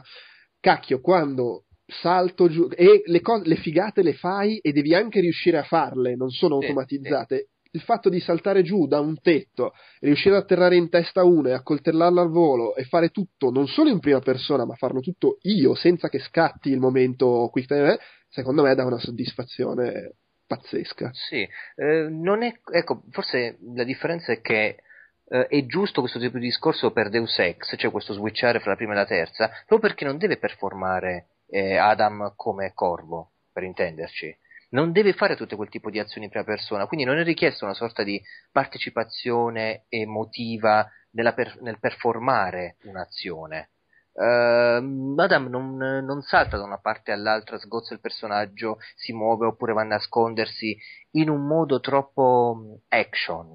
È molto più calcolato quello che fa Adam, meno istintivo. Invece io in Dishonored, correggimi se sbaglio, molte volte mi veniva da adesso provo a saltare su quella cassa lì, faccio questo salto fino a John. Se non sbaglio potevo anche fare una scivolata, giusto? Cose simili, eh, sì, sì, correndo, sì. poi vado sotto. Mi sembrava molto più costruito sull'azione sì, sì. una sorta di Mirror's Edge per certi versi, cosa che invece non ha quel tipo di mobilità Adam. Adam è più infiltrato, molto più stilizzato in quello che deve fare, molto più personaggio fico che deve essere visto. Eh, quindi secondo me è, è, giusto, sarebbe stato un peccato vederlo solo in prima persona, ma, ma con lo stesso tipo di azioni che, che fa adesso. Se invece avesse avuto un'impostazione tipo più corvo, allora magari ci poteva stare. L'avrei amato anch'io un po' di più la fase stealth, eccetera e tutto, però doveva performare di più. Doveva no, ma, no, ma, ma, capisco. Eh, l'unica cosa, forse, secondo me, è, è, che. Cioè, ci può anche stare perché sei Adam Jensen, sei super, il super cyborg, eh, anche un po' freddo nel gestire la situazione. Però ecco, la fase stealth in cui ti nascondi, se la vivi in prima persona, ti crea più, come dire, più difficoltà, più panico perché non vedi bene cosa c'è di là, mentre invece con l'inquadratura da fuori sì. diventa sì. più quasi visuale tattica eh, che magari è adatta al personaggio, esatto. ma forse si perde un po' di difficoltà emotiva del momento. Sicuramente sì, ci sarebbe da fare un bel discorso fra la te- camera in soggettiva e quella in terza persona, perché molte volte cambia totalmente l'approccio e il modo di intendere quell'esperienza videoludica. E quindi, è stato un termine mi è piaciuto, la visuale tattica non, secondo me è un gioco molto tattico quello di Deus Ex rispetto a paradossalmente Dishonored che non dico che non, di solito non sia tattico però sai uh, ha qual- qualcosa di differente dal punto di vista della strategia. Uh, c'è molto più istinto, molto più tensione e paura legata a quello che vedi rispetto a quello che non vedi. Qua invece c'è una tecnologia di fondo che può usare Adam, lo switchare nella versione infrarossi, uh, fare dei tipi di, di, di cose a livello proprio tecnologico che ti fa entrare dentro un ambiente come se fosse un puzzle da risolvere, un rebus.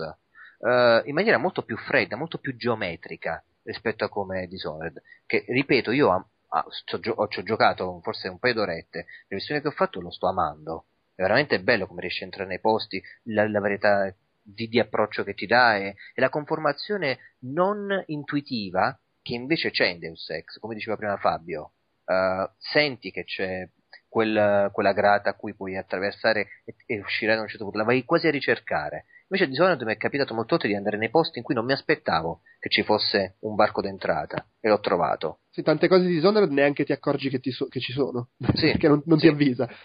Vero, vero, eh, non è un gioco, giochino per tutti Dishonored, tra l'altro. Eh. Infatti l'ho trovato a un prezzo stupido dopo tipo due settimane che, che era uscito. Cioè, tipo, però in realtà ha avuto bizzarramente successo.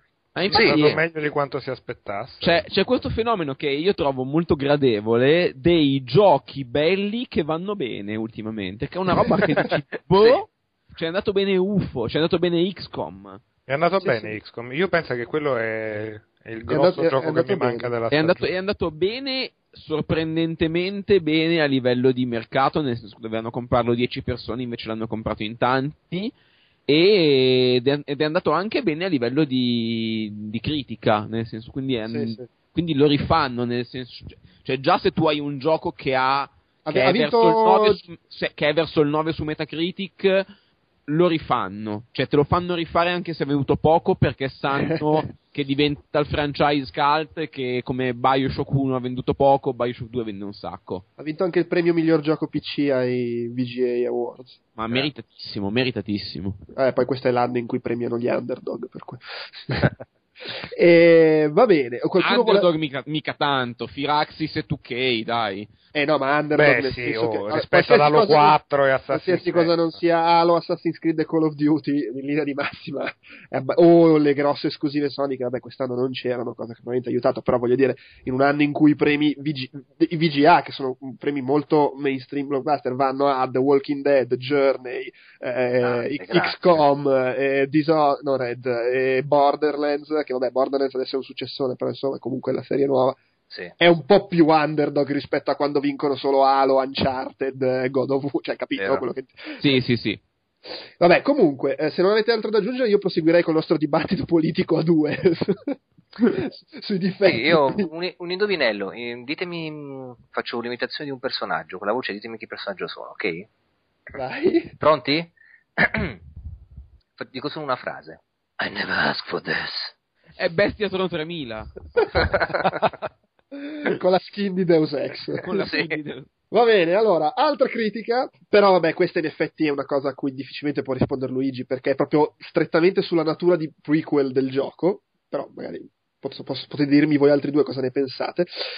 L'ho trovato un prequel un po' troppo prudente ai limiti del vigliacco.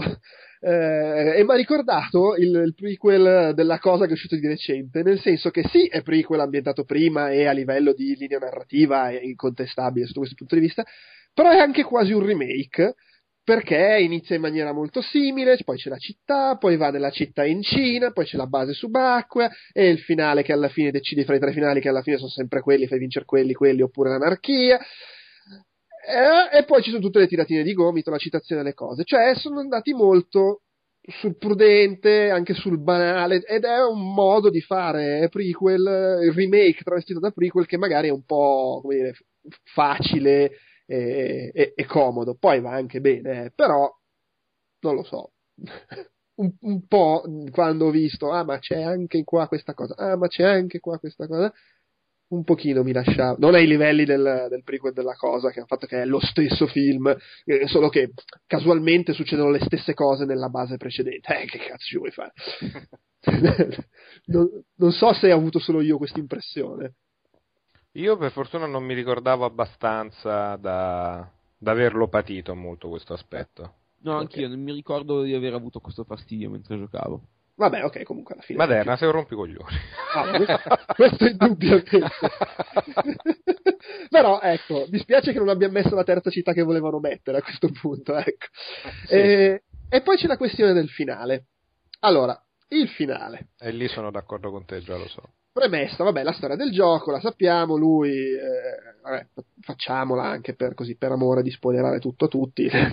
Inizia che lui è una persona normale, il posto in cui lavora subisce l'attacco terroristico, eh, piglia le mazzate, diventa un cyborg, gli ammazzano la fidanzata. Inizia a indagare su cosa sia successo, vengono fuori tutte le mega, come, come succede in tutti i Deus Ex, il- il- la vicenda umana, poi transita verso la vicenda politica, le implicazioni, tutte le cospirazioni possibili e immaginabili, le varie fazioni in gioco, quelli a favore delle, de- degli innesti cibernetici, quelli contro la politica e via dicendo. Poi scopre che non era morta la ragazza, eppure lei era dentro la cospirazione, un disastro se- senza precedenti, e si arriva al finale, dove puoi scegliere fra quattro finali, che come dicevo alla fine sono i soliti quattro finali da Deus Ex, nel senso che fai vincere una fazione, fai vincere l'altra, decidi di mandare tutti a fanculo e lasciare che sia l'umanità a decidere del proprio destino. Tra l'altro poi dai, dai titoli di coda si subodora che il finale, eh, come dire, quello corretto sia appunto che decide di abbattere tutte le organizzazioni e che l'umanità decida del proprio destino. Beh, che secondo me era quello più compatibile poi con Deus Ex 1, quindi... Sì, sì, in linea di massima sì, Cioè, Ex- era, era quasi, era- secondo me, quando, quando l'avevo giocato, eh, avevo stato è quasi ovvio quale sia il finale del canone. Sì, sì. Il problema del finale è che nei vecchi Deus Ex c'era questa stessa cosa. Tu arrivavi alla fine e potevi decidere fra i quattro finali qualsiasi cosa tu avessi fatto prima. Però poi il finale te lo devi guadagnare. Cioè dici, ok, voglio fare questa cosa qua, quindi devo fare questa serie di cose. Se voglio far vincere quella fazione, devo andare a sconfiggere le altre, devo far saltare per aria quella roba.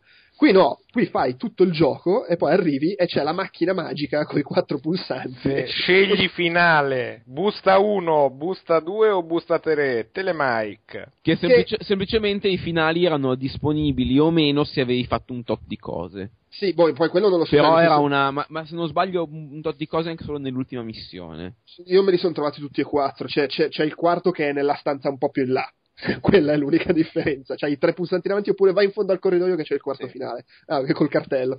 Eh, che al di là del, del- cioè, vabbè, è il modo, tra virgolette, purtroppo attuale perché devi servire le cose facili, però l'ho trovato proprio, come dire, mi ha un po' spinto fuori dal, dal coinvolgimento nella storia perché cazzo, cos'è sta roba? Arrivo lì e c'è il, il pulsantino magico per scegliere cosa far succedere, che poi è anche giustificato a livello narrativo, da- da- da- te lo spiega perché c'è il pulsante magico, però non lo so, l'ho trovata veramente una scelta facile e un po' pacchiana. Beh, ma secondo me questo qua è il classico, classico, classico, classico caso di loro che avevano in mente esattamente quello che volevi tu, anche perché si erano appena rigiocati gli altri Deus Ex, eccetera, eccetera, e però avevano finito il budget e quindi non, avevano, non potevano aggiungere quell'altra missione che serviva per fare quello che volevi tu e l'hanno chiusa lì. Non lo so, perché in realtà adesso mi è venuto in mente quello che dici è vero, tu hai i quattro finali disponibili se tu nel corso dell'ultima missione hai fatto determinate cose. Per cui a me sembra che invece abbiano spostato gli elementi del, del- Indietro, Eh sì, cioè mentre nei vecchi Deus Ex decidevi che finale volevi fare e a quel punto dovevi fare le cose, qui fai le cose prima e questo ti dà o meno la possibilità di scegliere i diversi finali. Eh, però sì, sì, secondo me questa è la soluzione che hanno usato, però a me dà un po' la sensazione di quel gioco a cui manca mezz'ora barra un'ora. Boh, può Cioè, essere. che, che è una roba che succede, che è comprensibilissima e per come vanno le cose anche molto perdonabile. Sì, ma non lo so, non- cioè, magari hai ragione, eh, però, ripeto, cioè, c'è la roba da fare, ma te la fanno fare. A me sembra invece veramente quella cosa, arrivi in fondo e poi scegli, invece di dare alla gente lo sbattimento che se vuole vedere tutti i finali si deve rigiocare quattro volte tutta la missione finale, perché alla fine questo è il punto. È la differenza fra mi devo rigiocare quattro volte la stessa missione o basta, basta che la gioco una volta ma facendola bene e facendo tutto. Che, che è anche una questione di scelta, perché mi devo giocare la missione facendo quello che mi serve, stai scegliendo cosa fare. Invece nel Deus Ex nuovo tu puoi fare tutto quanto, non devi scegliere prima. Boh, non lo so, a me sembra proprio una scelta, tra virgolette, politica. Eh, Però non lo- ovviamente non lo possiamo sapere, si sta No. facendo il processo alle intenzioni. Però, Però, però è, è una roba che a chiederglielo adesso, cioè, se- se li incontriamo una volta, secondo me se glielo chiediamo due anni dopo te lo dicono chiaramente. Ah no, ma nel momento stesso in cui dovessero cominciare a... cioè quando succederà che cominceranno a presentare il seguito che sicuramente faranno... Che in tipo- effetti è una, una cosa positiva, non ci avevo, ti giuro, non ci avevo pensato, è vero, faranno il seguito per forza. Sì, sì, Ma lo ci fanno stanno già lavorando. Sì, sì, sì, ci stanno lavorando. Non è la priorità perché credo che adesso il, team stia, stia facendo il, rim- il reboot di, di Thief. Altra ottima cosa. Ah, beh, tra l'altro. Bravi, Eh, contento. però- Ma io credo che invece il problema sia il contrario. Stavano facendo il reboot di Tiff e è andato talmente bene Deus Ex che hanno messo in cantiere Tiff e stanno facendo Deus Ex 2. A me era sembrato di leggere robe simili e mi Ecco, sembra. Ecco, ma allora facciamo Ma questa credo, credo parentesi comunque si- futura. credo- eh, ma credo si siano allargati molto. Comunque, probabilmente hanno anche Ma più magari fanno entrambi. adesso, adesso si parlava anche del fatto che eh, probabilmente danno una mano sul prossimo Hitman. Per cui, secondo me, ormai sono uno studio grosso con team diversi che si possono occupare di. Chiaramente, poi hanno il progetto del momento su cui concentrano la massima attenzione. Però, secondo me, non è da escludere che abbiano addirittura questi tre progetti che portano avanti assieme. Minchia, mi sembrerebbe tanto. Vabbè, ma lì dipende da in che modo, perché hi- se i Hitman danno solo una mano, magari a livello di tecnologie, che ne so, di idee, visto che poi hanno fatto il gioco stealth che è piaciuto, eh, e, e gli altri due li stanno sviluppando, però prima uno, poi la cioè, vai a sapere eh, come, come funzionano queste cose. Però ecco, questa cosa qua un pochino mi ha, mi ha lasciato così. A me mi ha fatto tenerezza uno dei tre finali. Se nel senso che quando sono arrivato lì poi che ho avuto la possibilità di scegliere, eh, scegliere tutto, e me li sono visti poi ovviamente, perché tu sai che, Sì. fa, che fai, non te li vedi tutti e tre, Eh, certo. eh, tutti e quattro. Ehm, succede che eh, ho pensato eh, qua- quanto amore per i videogiocatori, cioè volevamo fare proprio un servizio in cui eh, ti davano tutto alla fine, dopo tutto questo excursus, perché mi rendo conto che il videogiocatore moderno non è abituato a farsi un mazzo tanto, a rigiocarsi determinati tipi di bivi a, ritroso per poi vedere il nuovo finale. E quindi l'ho visto come un servizio, come Kojima ama definire i videogiochi, servizi. Eh, però devo dire che andando ad analizzare, cosa che mi sembra che abbiamo totalmente tralasciato, Sì. sono, sono interessanti. Sì, sì, sì, son- sono. Delle, sono dei full motion video eh, eh, che hanno veramente delle, di, che di pregnante rispetto alla soluzione della storia. Ecco, dai, allora aspetta, di- di- li, li- li- elenco proprio Vai. così, visto- anche perché l'abbiamo fatto anche per gli altri due giochi. Eh, per amor di continuità, spoileriamo tutto bene. Puoi accusare lo Humanity. No, allora aspetta. Uh, Allora, puoi trasmettere la confessione del cattivo nella rete globale per fare in modo che tutti sappiano che gli illuminati eh, erano dietro a questa cospirazione e il risultato è che le augmentation vengono bandite completamente, permanentemente. Finale chiaramente non molto coerente con i seguiti. Eh, puoi far ricadere le colpe di- dei, degli atta- attacchi terroristici che ci sono stati sullo Humanity Front, che è l- l'organizzazione quella che va contro la, la cibernetizzazione, eh, e quello che ottieni è che invece le augmentation vengono sviluppate ulteriormente.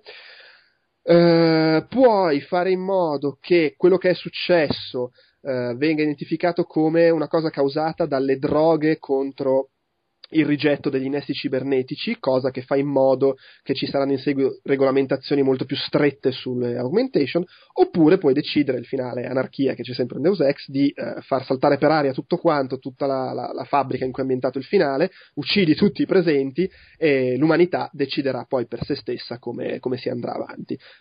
L- l- questo è probabilmente il finale, quello canon, quello che è coerente con gli altri giochi, e poi è anche un po' confermato di- dai titoli di coda in cui si sentono un po' alla Metal Gear voci di gente che cospira e parla, fra cui anche voci di cattivi del primo Deus Ex, e viene rivelato che eh, la, la- la tua fidanzata sta lavorando su un virus che poi ci sarà in Deus Ex, e che eh, se- questo si capisce addirittura da un achievement che il, il DNA di, di Adam sarà poi usato per creare i fratelli Denton che sono i protagonisti di, Deus Ex. Ecco, questo è il quadro più o meno Sì, io completo. questo qua l'avevo.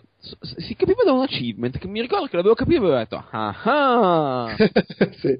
Ma me l'ho anche un po' immaginato durante Beh, il sì, gioco, vabbè. perché era. Se, se- se è un prequel era abbastanza plausibile che finisse così. Però mi ricordo che l'avevo capito dal. Non mi ricordavo l'achievement. L'avevo capito, ma non- forse non dall'achievement. Eh, Guarda, magari si capisce anche qualcos'altro, però c'è proprio c'è l'achievement che, che fa intuire. L'achievement che si sblocca guarda- ascoltando i dialoghi alla fine dei titoli di coda si chiama tipo The D the- the Project, che è poi il progetto. Denton Project. Certo. Esatto. Tra l'altro c'è anche un fatto che ho notato adesso curiosando nella, nella pa- nella mia pagina Steam del gioco, che l'icona di quell'achievement è la copertina del primo Deus Ex. Ah, ah. è abbastanza esplicita come cosa. Sì, tipo, Niente. cogli l'int, cogli il piccolo int. Ah, ah. E vabbè, questi sono, sono i finali, che poi sono belli, sono molto in stile Deus Ex, ricordano tutti in un modo o nell'altro quelli degli altri due Deus Ex, ecco. Però sì, no, sono, sono belli. Ma eh, guarda, il discorso dei tre finali fatti scegliere è anche un po' una cosa, se vogliamo, è una delle cose che vanno contro lo spirito del gioco, in un certo senso, che è fatto di scelte e conseguenze. Eh, lì non fai una scelta con le sue conseguenze perché tanto puoi vedere comodamente gli altri finali, era molto più scelte e conseguenze, decido cosa fare, devo sbattermi a farlo e, e mi becco le conseguenze. Certo, poi posso caricare il salvataggio e vedere gli altri finali, ma è una rottura di coglioni. Ma questo qua secondo me è quello che ha fatto di- che ha rifatto Dishonored e secondo me a livello di design, di far passare un design da un ufficio di marketing, secondo me Dishonored l'ha potuto fare perché c'è stato Deus Ex Human Revolution.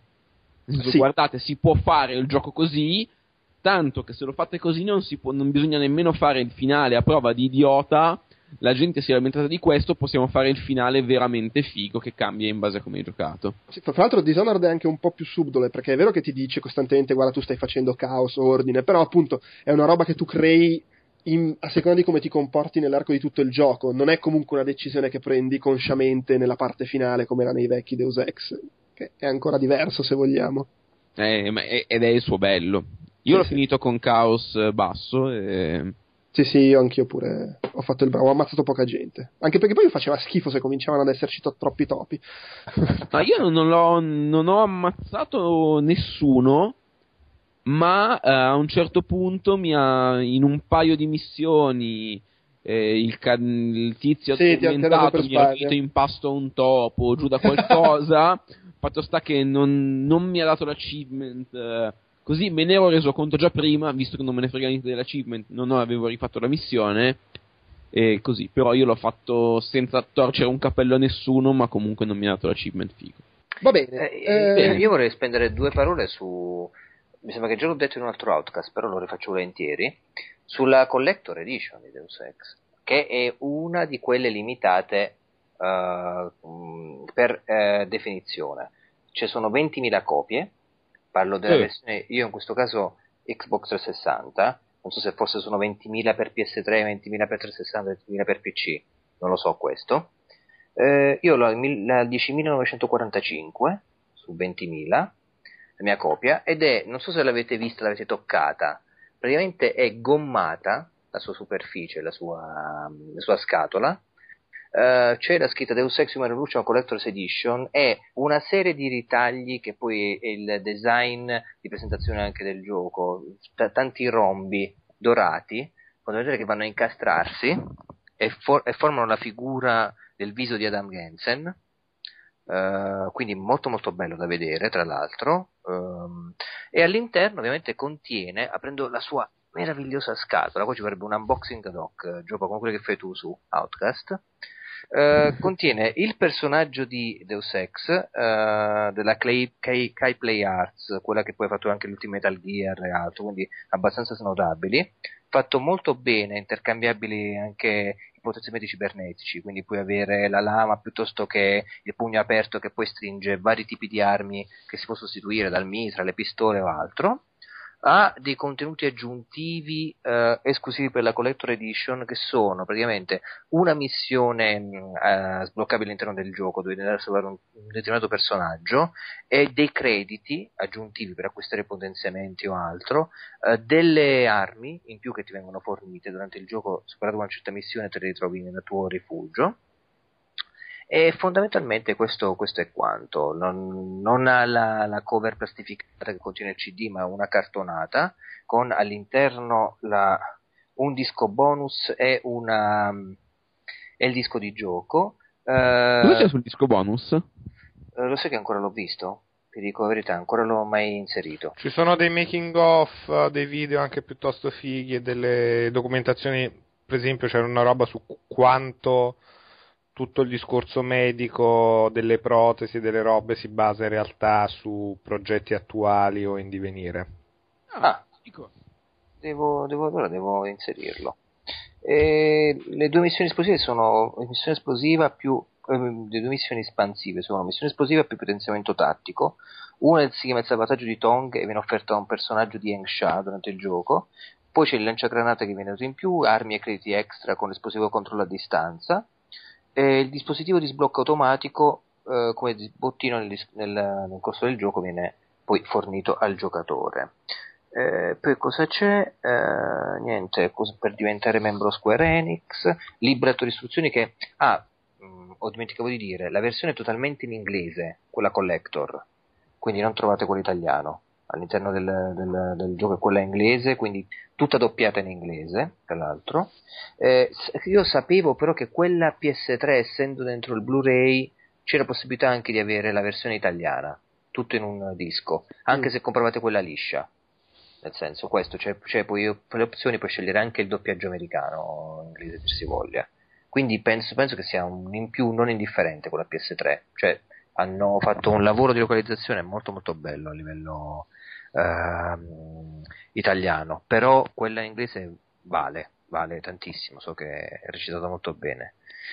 Eh, Scusa, mi inserisco dicendo che io l'ho comprato su Deus Ex, cioè l'ho comprato su Steam, eh, prendendo il pacchetto Game of the Year Edition che includeva tutte queste cose qua, il DLC, l'armaturina, l'arma, sarà miseria, eccetera.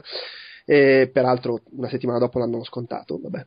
E, e, mm, cosa volevo dire? Che la missioncina con Tracer Tongue è una cosetta, però secondo me è veramente un peccato che l'abbiano messa come DLC che magari tutti non hanno giocato, perché alla fine Tracer Tongue ha questa cosa di essere il- l'unico personaggio che appare in tutti e tre i Deus Ex, è proprio il filo conduttore, chiaramente qua lo incontri da giovane, e, e comunque se sei uno che ha giocato gli originali è carino incontrarlo, vederlo, eh, poi lo rivedi anche al, al porto quando parti per la parte finale, eccetera. Sì. Così, la- la- segnalo questa cosa che... Sì. Ah, segnaliamo anche il prezzo, scusami a questo punto. La versione che ho pagato io, Deus Ex, eh, l'ho presa mh, a, se non sbaglio a settembre del 2011, sì, e l'ho presa come un regalo che mi sono fatto perché avevo il cuore spezzato, dico la verità, quindi ho detto mi devo fare un bel regalo per risaldare questo cuore. Non è servito tanto, però ci sta. Eh, l'ho pagata a 149 euro al Media World, Mm. quindi è un prezzo non indifferente, mm, diciamolo subito. No, indubbiamente. Non è per tutti, Eh, tutto se lo beh, compri. Però che risale anche a più di un anno fa, quindi forse non è proprio il più aggiornato.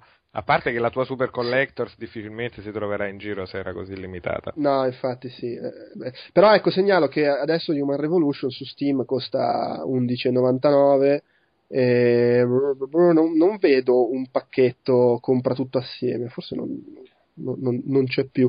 Mi, mi pare comunque ci fosse una questione di... di- di- come si- ah, eccola qua, la Augmented Edition costa 27,99, quando l'ho presa io costava, costava meno.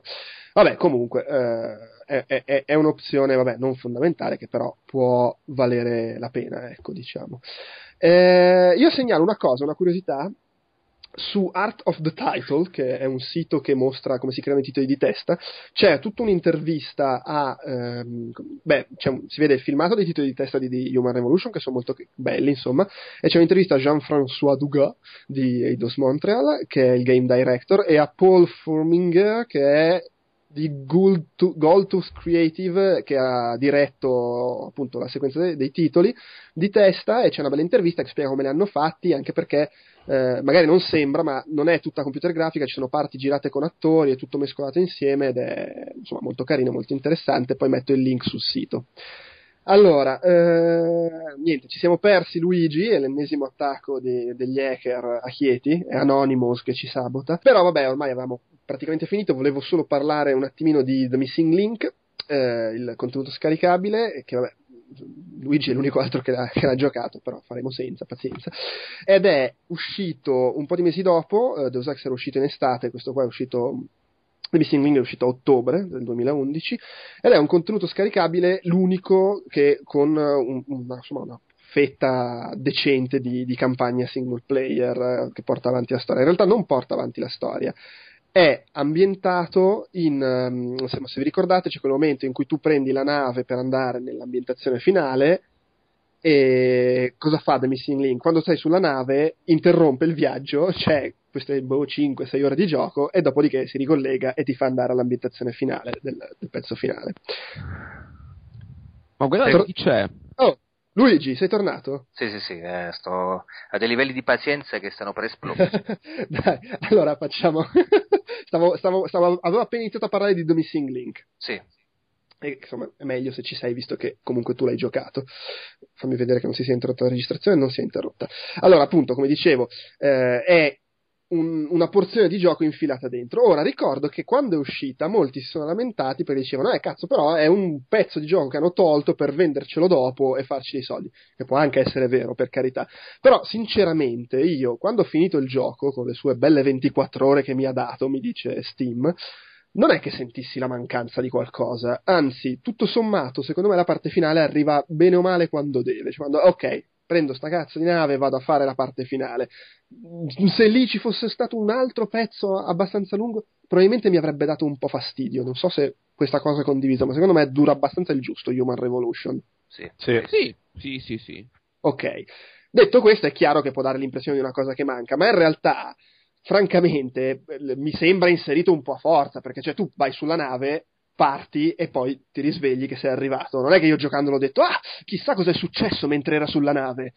O, no, lo so, tu, Ugo e Fabio, vi siete posti questo problema? Ho No. pianto la notte, guarda.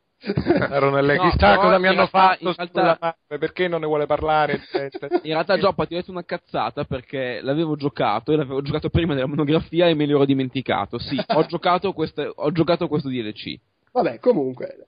Eh, però, al di là di queste segmentali che poi non sapremo mai la verità e chi se ne frega, secondo me è un bel DLC per diversi motivi. È un peccato il fatto che sia infilato nella storia, ma così scorporato, anche perché non, ha- non ci ha neanche provato. Nel senso che non è che tu giochi quel pezzo e magari puoi caricare il salvataggio di come avevi il personaggio a quel punto. No, no, no, no. Lo Te lo giochi a parte. Te Eh, lo, lo- zerano, ti esatto, danno un tot lo- di, di potenziamenti da, da giocarti dopo 5 minuti dall'inizio. cioè hai un preset, tra l'altro è, è anche proprio un oggetto a parte su Steam, cioè lo, lo carichi come se fosse un altro gioco. E, e quindi tu sei lì e hai questo, questo episodio a parte infilato lì in mezzo. Al di là di queste cose che io ho trovato un po' strane, a me è piaciuto per diversi motivi. A parte il fatto che mi sembra tutta una grossa citazione da Metal Gear Solid 2, già solo che inizi nella nave e c'ha quell'estetica un po' lì grigetta e, eh, non lo so, cioè anche che inizia con una scena di tortura che sembra presa dal primo Metal Gear Solid, magari è solo una, una pippa mentale mia, però mi è sembrato che lo citassero un po'. Al di là di quello e al di là del fatto che poi invece si canonizza abbastanza come ambientazioni, ci sono i soliti magazzini, i soliti uffici da Deus Ex, secondo me è carino a livello narrativo, perché mm, è sempre questo affrontare tematiche un po' strane, eh, da, da- da- fantascienza, come dire, un po' pessimista, con ci sono le cavie umane utilizzate per fare le sperimentazioni, eccetera, che comunque sono, sono tematiche neanche allegre, mettiamola così. E, e oltretutto non è fondamentale secondo me per capire la storia di Deus Ex, però comunque si incastra anche abbastanza bene, ti dà delle informazioni in più sia su, su quello che fa la, la fidanzata insomma di Adam, il fatto che ti dà degli indizi delle robe, sia eh, quando combatti il boss finale in, in Human Revolution, lo combatti in questo ambiente dove ci sono queste specie di bare ehm, elettroniche che si aprono ed escono fuori queste tizie un po' cibernetiche che anche loro, un po' come tutti i boss di Human Revolution, le, le- te le trovi lì che vengono un po' fuori dal nulla. Eh, e in Missing Link vedi dei prototipi di queste cose, per cui anche sotto quel punto di vista è carino. Eh, è un pieno di belli ambienti divertenti da giocare. Ha una scelta molto carina verso la fine, ti, ti- ti pone in una situazione difficile perché ti chiede vuoi salvare la vita di questo personaggio che ti serve per condannare l'organizzazione cattiva o vuoi salvare tutte le cavie prigioniere? Devi scegliere. In realtà se sei stato figo c'è la terza opzione e puoi riuscire a salvare tutti, però non è detto che tu, cioè non ti viene proposta, la devi trovare tu da solo esplorando e non è neanche detto che tu riesca a trovarla qui. Questo io me l'ero perso, per esempio. Eh, vedi, io, io so- l'ho, l'ho beccata, però obiettivamente, cioè, è perché magari tu vai in giro, giri, apri la cosa e arrivi in un punto da cui puoi disattivare la, la cosa problematica che è questo gas sta- che sta per essere diffuso. Però lo trovi esplorando. Le proposte che ti fa il gioco imboccandotele sono puoi mandare il gas di qua o di là, ammazza le cavie o ammazza. Questo è veramente molto figo. Cioè, questa è una Esatto. roba che mi piace sentir di- sentirmi dire a distanza di due anni, di un anno e mezzo. Eh, mi piace, sono contento che l'abbiano fatto. È vero, è vero, ma infatti è una cosa molto Migliora carina. retroattivamente la mia esperienza di gioco. E aggiungo una cosa, il boss finale, che se non sbaglio è prima di questa scelta, è un boss finale molto più da Deus Ex di tutti i boss di, di- di Human Revolution, perché è sì un nemico importante da far fuori, però non è il boss, lo devi combattere nell'arena e trovare il punto debole. C'è una situazione con una mappa grande, con tante altre cose, torrette, soldati, tu devi arrivare a lui e fregarlo, lo puoi uccidere, lo puoi stordire, puoi arrivarci tutto di nascosto senza farti vedere da nessuno, puoi trarlo in inganno, puoi fare un massacro, puoi fare quello che vuoi, cioè è veramente una situazione Deus Ex. E sembra quasi un po' quella cosa, ok, abbiamo pubblicato il gioco così, ci sono venuti di merda i boss, vaffanculo qua lo vogliamo fare bene. Ottimo. Tanto, eh, scusa, ti correggo, Giopa, però a onor di verità, non l'ho Mm. giocato io, Nello Mancante. Ah, mi, mi, mi, mi devo essere confuso, mi ricordavo avessi detto che avevi giocato tutto anche quello, magari mi avevi detto che avevi giocato No. tutto anche i DLC intendendo quelli della collector. Forse l'ho stato io. No, no, ma mi ricordavo Luigi, però ripeto, magari mi aveva detto che aveva giocato il DLC e intendeva le missioncine della Collector's Edition e io pensavo intendesse The Missing Link. Vabbè, niente. Ah, eh, tra l'altro una cosa, ragazzi, eh, in, in alcuni GameStop prenotabili, tipo quello di Fabriano, o- no, sto vedendo adesso, quello di Cesena, eh, poi lo, lo- sul GameStop Locator potete trovarlo, e quello di ah, Forlì, se è prenotabile, c'è la versione limitata che ho io a 19 euro, nuova. Attenzione. Sì, adesso vi, vi do un link direttamente, così potete fare veramente l'ordine tipo adesso se volete accaparrarvene. Uè, ci sono pochi pezzi, però dice che c'è. E di solito quando dice che c'è, GameStop ce l'ha. No, ma poi tra l'altro metto il link nel post della monografia, magari qualcuno lo usa per comprarsela. Sì, quello Xbox Dopo aver 360, ascoltato volevo tutto, eh. appunto, quel maniaco di cui parlavamo prima. Beh, ma del resto anche noi se ce la comprassimo adesso non è che la compriamo per giocarlo, l'abbiamo già giocato. Certo, certo. Lo dico però, sai, tutta quella roba, poi c'è, cazzo, dico perché no? Eh, va bene, abbiamo concluso quindi con la monografia su Deus Ex. Mm, incredibilmente ce l'abbiamo fatta contro le maledizioni, anche se devo ancora montarla, potrei morire nell'impresa. e salutate tutti! Ciao! Ciao! Ciao! Ciao. Eh, dovrebbe salutare però anche Adam Jensen. Non ha mai, non ha mai chiesto di salutare Adam Jensen. I never asked for this. Si chiude qui, probabilmente con l'avvio dell'Apocalisse scatenata dalla maledizione di Tutankhamon. Questa monografia su Deus Ex ci è voluto così a occhio direi un anno e mezzo per riuscire a buttarla fuori. Eh, spero sia quantomeno venuta fuori interessante e spero che magari l'anno prossimo si riesca a fare qualche altra cosetta del genere senza doverci impazzire a questi livelli. Vi ricordo come al solito il nostro sito ufficiale www.outcast.it dove trovate tutto il resto della nostra produzione mh, scritta, parlata, mostrata e dove trovate fra l'altro il post con cui è stata pubblicata questa monografia in cui eh, oltre insomma, alla scaletta ci sono anche i link di cui abbiamo parlato nel corso del, della puntata e insomma un po' di riferimenti per chi magari vuole curiosare, approfondire. Vi ricordo anche la nostra email ufficiale podcast.outcast.it a cui potete scrivere per farci domande, darci consigli, insultarci, partecipare quando mettiamo in palio dei codici o insomma dei giochi. Per quanto riguarda i prossimi appuntamenti con Outcast, da qui alla fine dell'anno sono in arrivo un Outcast Chiacchiere Borderline, che sarà l'ultimo Outcast ufficiale del 2012, e un nuovo episodio del podcast del Tentacolo Viola, che non è strettamente Outcast, però insomma fa parte della grande famiglia. Outcast tornerà poi a gennaio, eh, sicuramente con un nuovo Outcast Magazine, con tutte le cacchiatelle che ci siamo giocati durante le feste, e col promesso Outcast speciale dedicato al lancio di Wii U, in cui parleremo della console, dei giochi, di tutto quanto, dopo averci giocherellato per un mesetto. Direi che è tutto, vi lascio al segmentino finale in cui raccontiamo brevemente The Nameless Mod, che è una cosa piuttosto bizzarra, è il mod, la total conversion più grande, più famosa esistente per il Deus Ex originale, una cosa penso abbastanza curiosa che mi sembrava carino raccontare. E basta. Ciao. Grazie. Buone feste. Non mangiate troppo.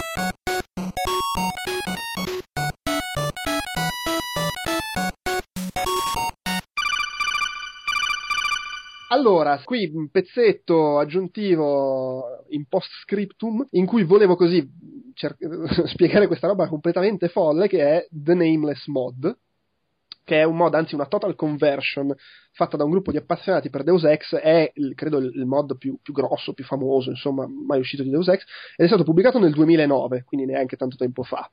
Rendiamoci conto, nove anni dopo la, l'uscita del gioco originale, e infatti è stato sviluppato nell'arco di sette anni.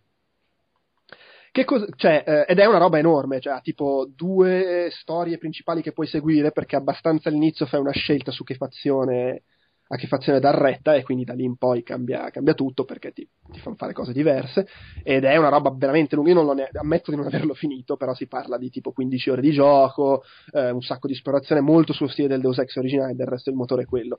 La cosa folle è che è stato fatto dalla gente del forum Planet Deus Ex, ed è ambientato in un mondo che è la eh, rappresentazione tipo realtà virtuale di quel forum. Quindi eh, ci sono le, i, so, la polizia sono i moderatori. I personaggi che incontri hanno come nomi i nick, quindi magari c'è gente che ha il nome normale e gente che ha il nome con le maiuscole, i punti esclamativi e robe del genere. Gente che parla solo con le maiuscole come faceva nel forum perché urla ci sono quelli che si chiamano come i personaggi del gioco. Tu incontri, non lo so, JC Denton che fa il, bibli- il bibliotecario ed è, eh, e ovviamente la skin è quella di, del JC Denton del gioco originale, però poi il personaggio invece è l'utente del forum che lo sta interpretando. Cioè una cosa completamente folle, insensata e che immagino giocandolo ti perdi un sacco di riferimenti se non sei uno che frequentava il forum perché sarà pienissimo di inside joke. Ma riescono, sono riusciti a infilarci comunque una trama quasi sensata pur con delle cose folli, perché a un certo punto, proprio per il fatto che ci sono i personaggi che vengono dal forum, incontri tipo un drago dentro il mondo da fantascienza di Deus Ex. Così, a cazzo di cane. Bella lì. Spa- Ma la cosa Perché folle... no, anche i Velociraptor. ne- L- La cosa folle, mi sembra che ne abbiamo già scavati 5 di livelli. E qua Ma- siamo piena la, cosa... la cosa folle dal punto di vista dello sviluppo è che hanno cambiato tantissimo il gioco, cioè non solo è un gioco vero, completo, grosso, con lo stesso stile di Deus Ex, quindi libero, va in giro, la città è abnorme, è più grossa di quella di Deus Ex e veramente puoi muoverti, eh, c'è queste due organizzazioni che ti chiedono cosa fare, all'inizio ti propongono la stessa missione facendo cose diverse, tipo appunto uccidi quello, no? salvalo, a quel punto fai la tua scelta e da lì segui le due storie diverse con finali e cose, ma hanno cambiato proprio il gioco, cioè per dire puoi tirare cazzotti, non si poteva in Deus Ex, puoi anche mettere i guanti per potenziare i pugni. Ci sono nuove armi, eh, c'è il dual wielding che non c'era, puoi tenere due pistole in mano, le, le molotov, diversi tipi di spade, nuovi tipi di augmentation per avere poteri nuovi con il gioco ribilanciato per starci dietro. Ci sono quattro slider per regolare la difficoltà, la salute del giocatore, la salute dei nemici, la quantità di loot e la quantità di nemici. Eh, ci sono vari skin, cose, occhiali, non occhiali, cappotti. C'è addirittura un client IRC per chattare all'interno del gioco con gli altri che giocano. È pieno di documenti, cose che trovi che raccontano il mondo di gioco o riferimenti a- ai giochi e eh, che hanno le pagine, cosa che non succedeva in Deus Ex. Ci sono macchine da cui comprare le cose, eh, mm, penali- se fai la- la- l'hacker degli ATM, del- dei bancomat che si potevano fare in Deus Ex, ci sono delle penalità del gioco, cioè è pieno di roba, pu- pu- mi- missioni folli con cose che non, eh, non si potevano fare in Deus Ex, Le- i sistemi di sicurezza, le telecamere eh, non sono automatiche, ci deve essere la gente che guarda il monitor, quindi se fai fuori il, mo- il- il tipo, il tipo non ti vede nel- nella telecamera e soprattutto non può suonare l'allarme. Eh, cioè, insomma, ci siamo capiti. è una roba folle. Sembra, sentendolo raccontare, è bellissimo. Sì, Cioè, lo- eh, mi piacerebbe più che, più che giocarci farmi, farmelo raccontare, mettermi davanti alla tv e dire ok, giocamelo e, e raccontamelo. sì, eh, e no, Sarebbe e poi- quasi da guardare un long play di una roba simile. Sì, ecco, forse sì. E poi devo dire, cioè queste, adesso ho un po' pescato dalla lista di feature, ma giocandolo è, è- è- è pazzesco perché ci sono una quantità spropositata di missioni, è liberissimo, ma tipo che non sai dove cazzo devi andare a tratti, perché non è per niente, è perfino meno guidato di Deus Ex. Ta- i- le missioni sono fighe, ci sono missioni complesse, articolate, trappole, cose strane. Si vede anche l'ambizione, ci sono delle stanze, ogni tanto incontri una stanza vuota dove è palese e infatti poi insomma ho cu- curiosato un po', ho visto eh, non sono riusciti a farci dentro la stanza quello che volevano farci perché era troppo complicata e quindi l'ha lasciata vuota e mm, la storia anche che cioè ma una cosa veramente completamente folle e quindi se uno secondo me vuole giocare un'altra roba che è come il Deus Ex originale cioè ha gli stessi principi è una cosa assolutamente fattibile gratis come ho detto supporta le patch eh, a me funzionava senza problemi, anche se a volte dovevo farlo partire un paio di volte, se no non funzionava. Eh, una cosa folle, folle completa, che se fosse uscita magari pochi anni dopo Deus Ex, invece che eh, nove anni dopo, penso sarebbe stata da farsi esplodere veramente il cervello. Altro che Invisible War. Ecco. e niente, basta così, volevo raccontare questa cosa curiosa. Mi sembra buono, anche perché io appunto non ne sapevo veramente nulla, quindi molto interessante anche da ascoltare. Bene, eh, abbiamo registrato quello che c'era da registrare, premo il tasto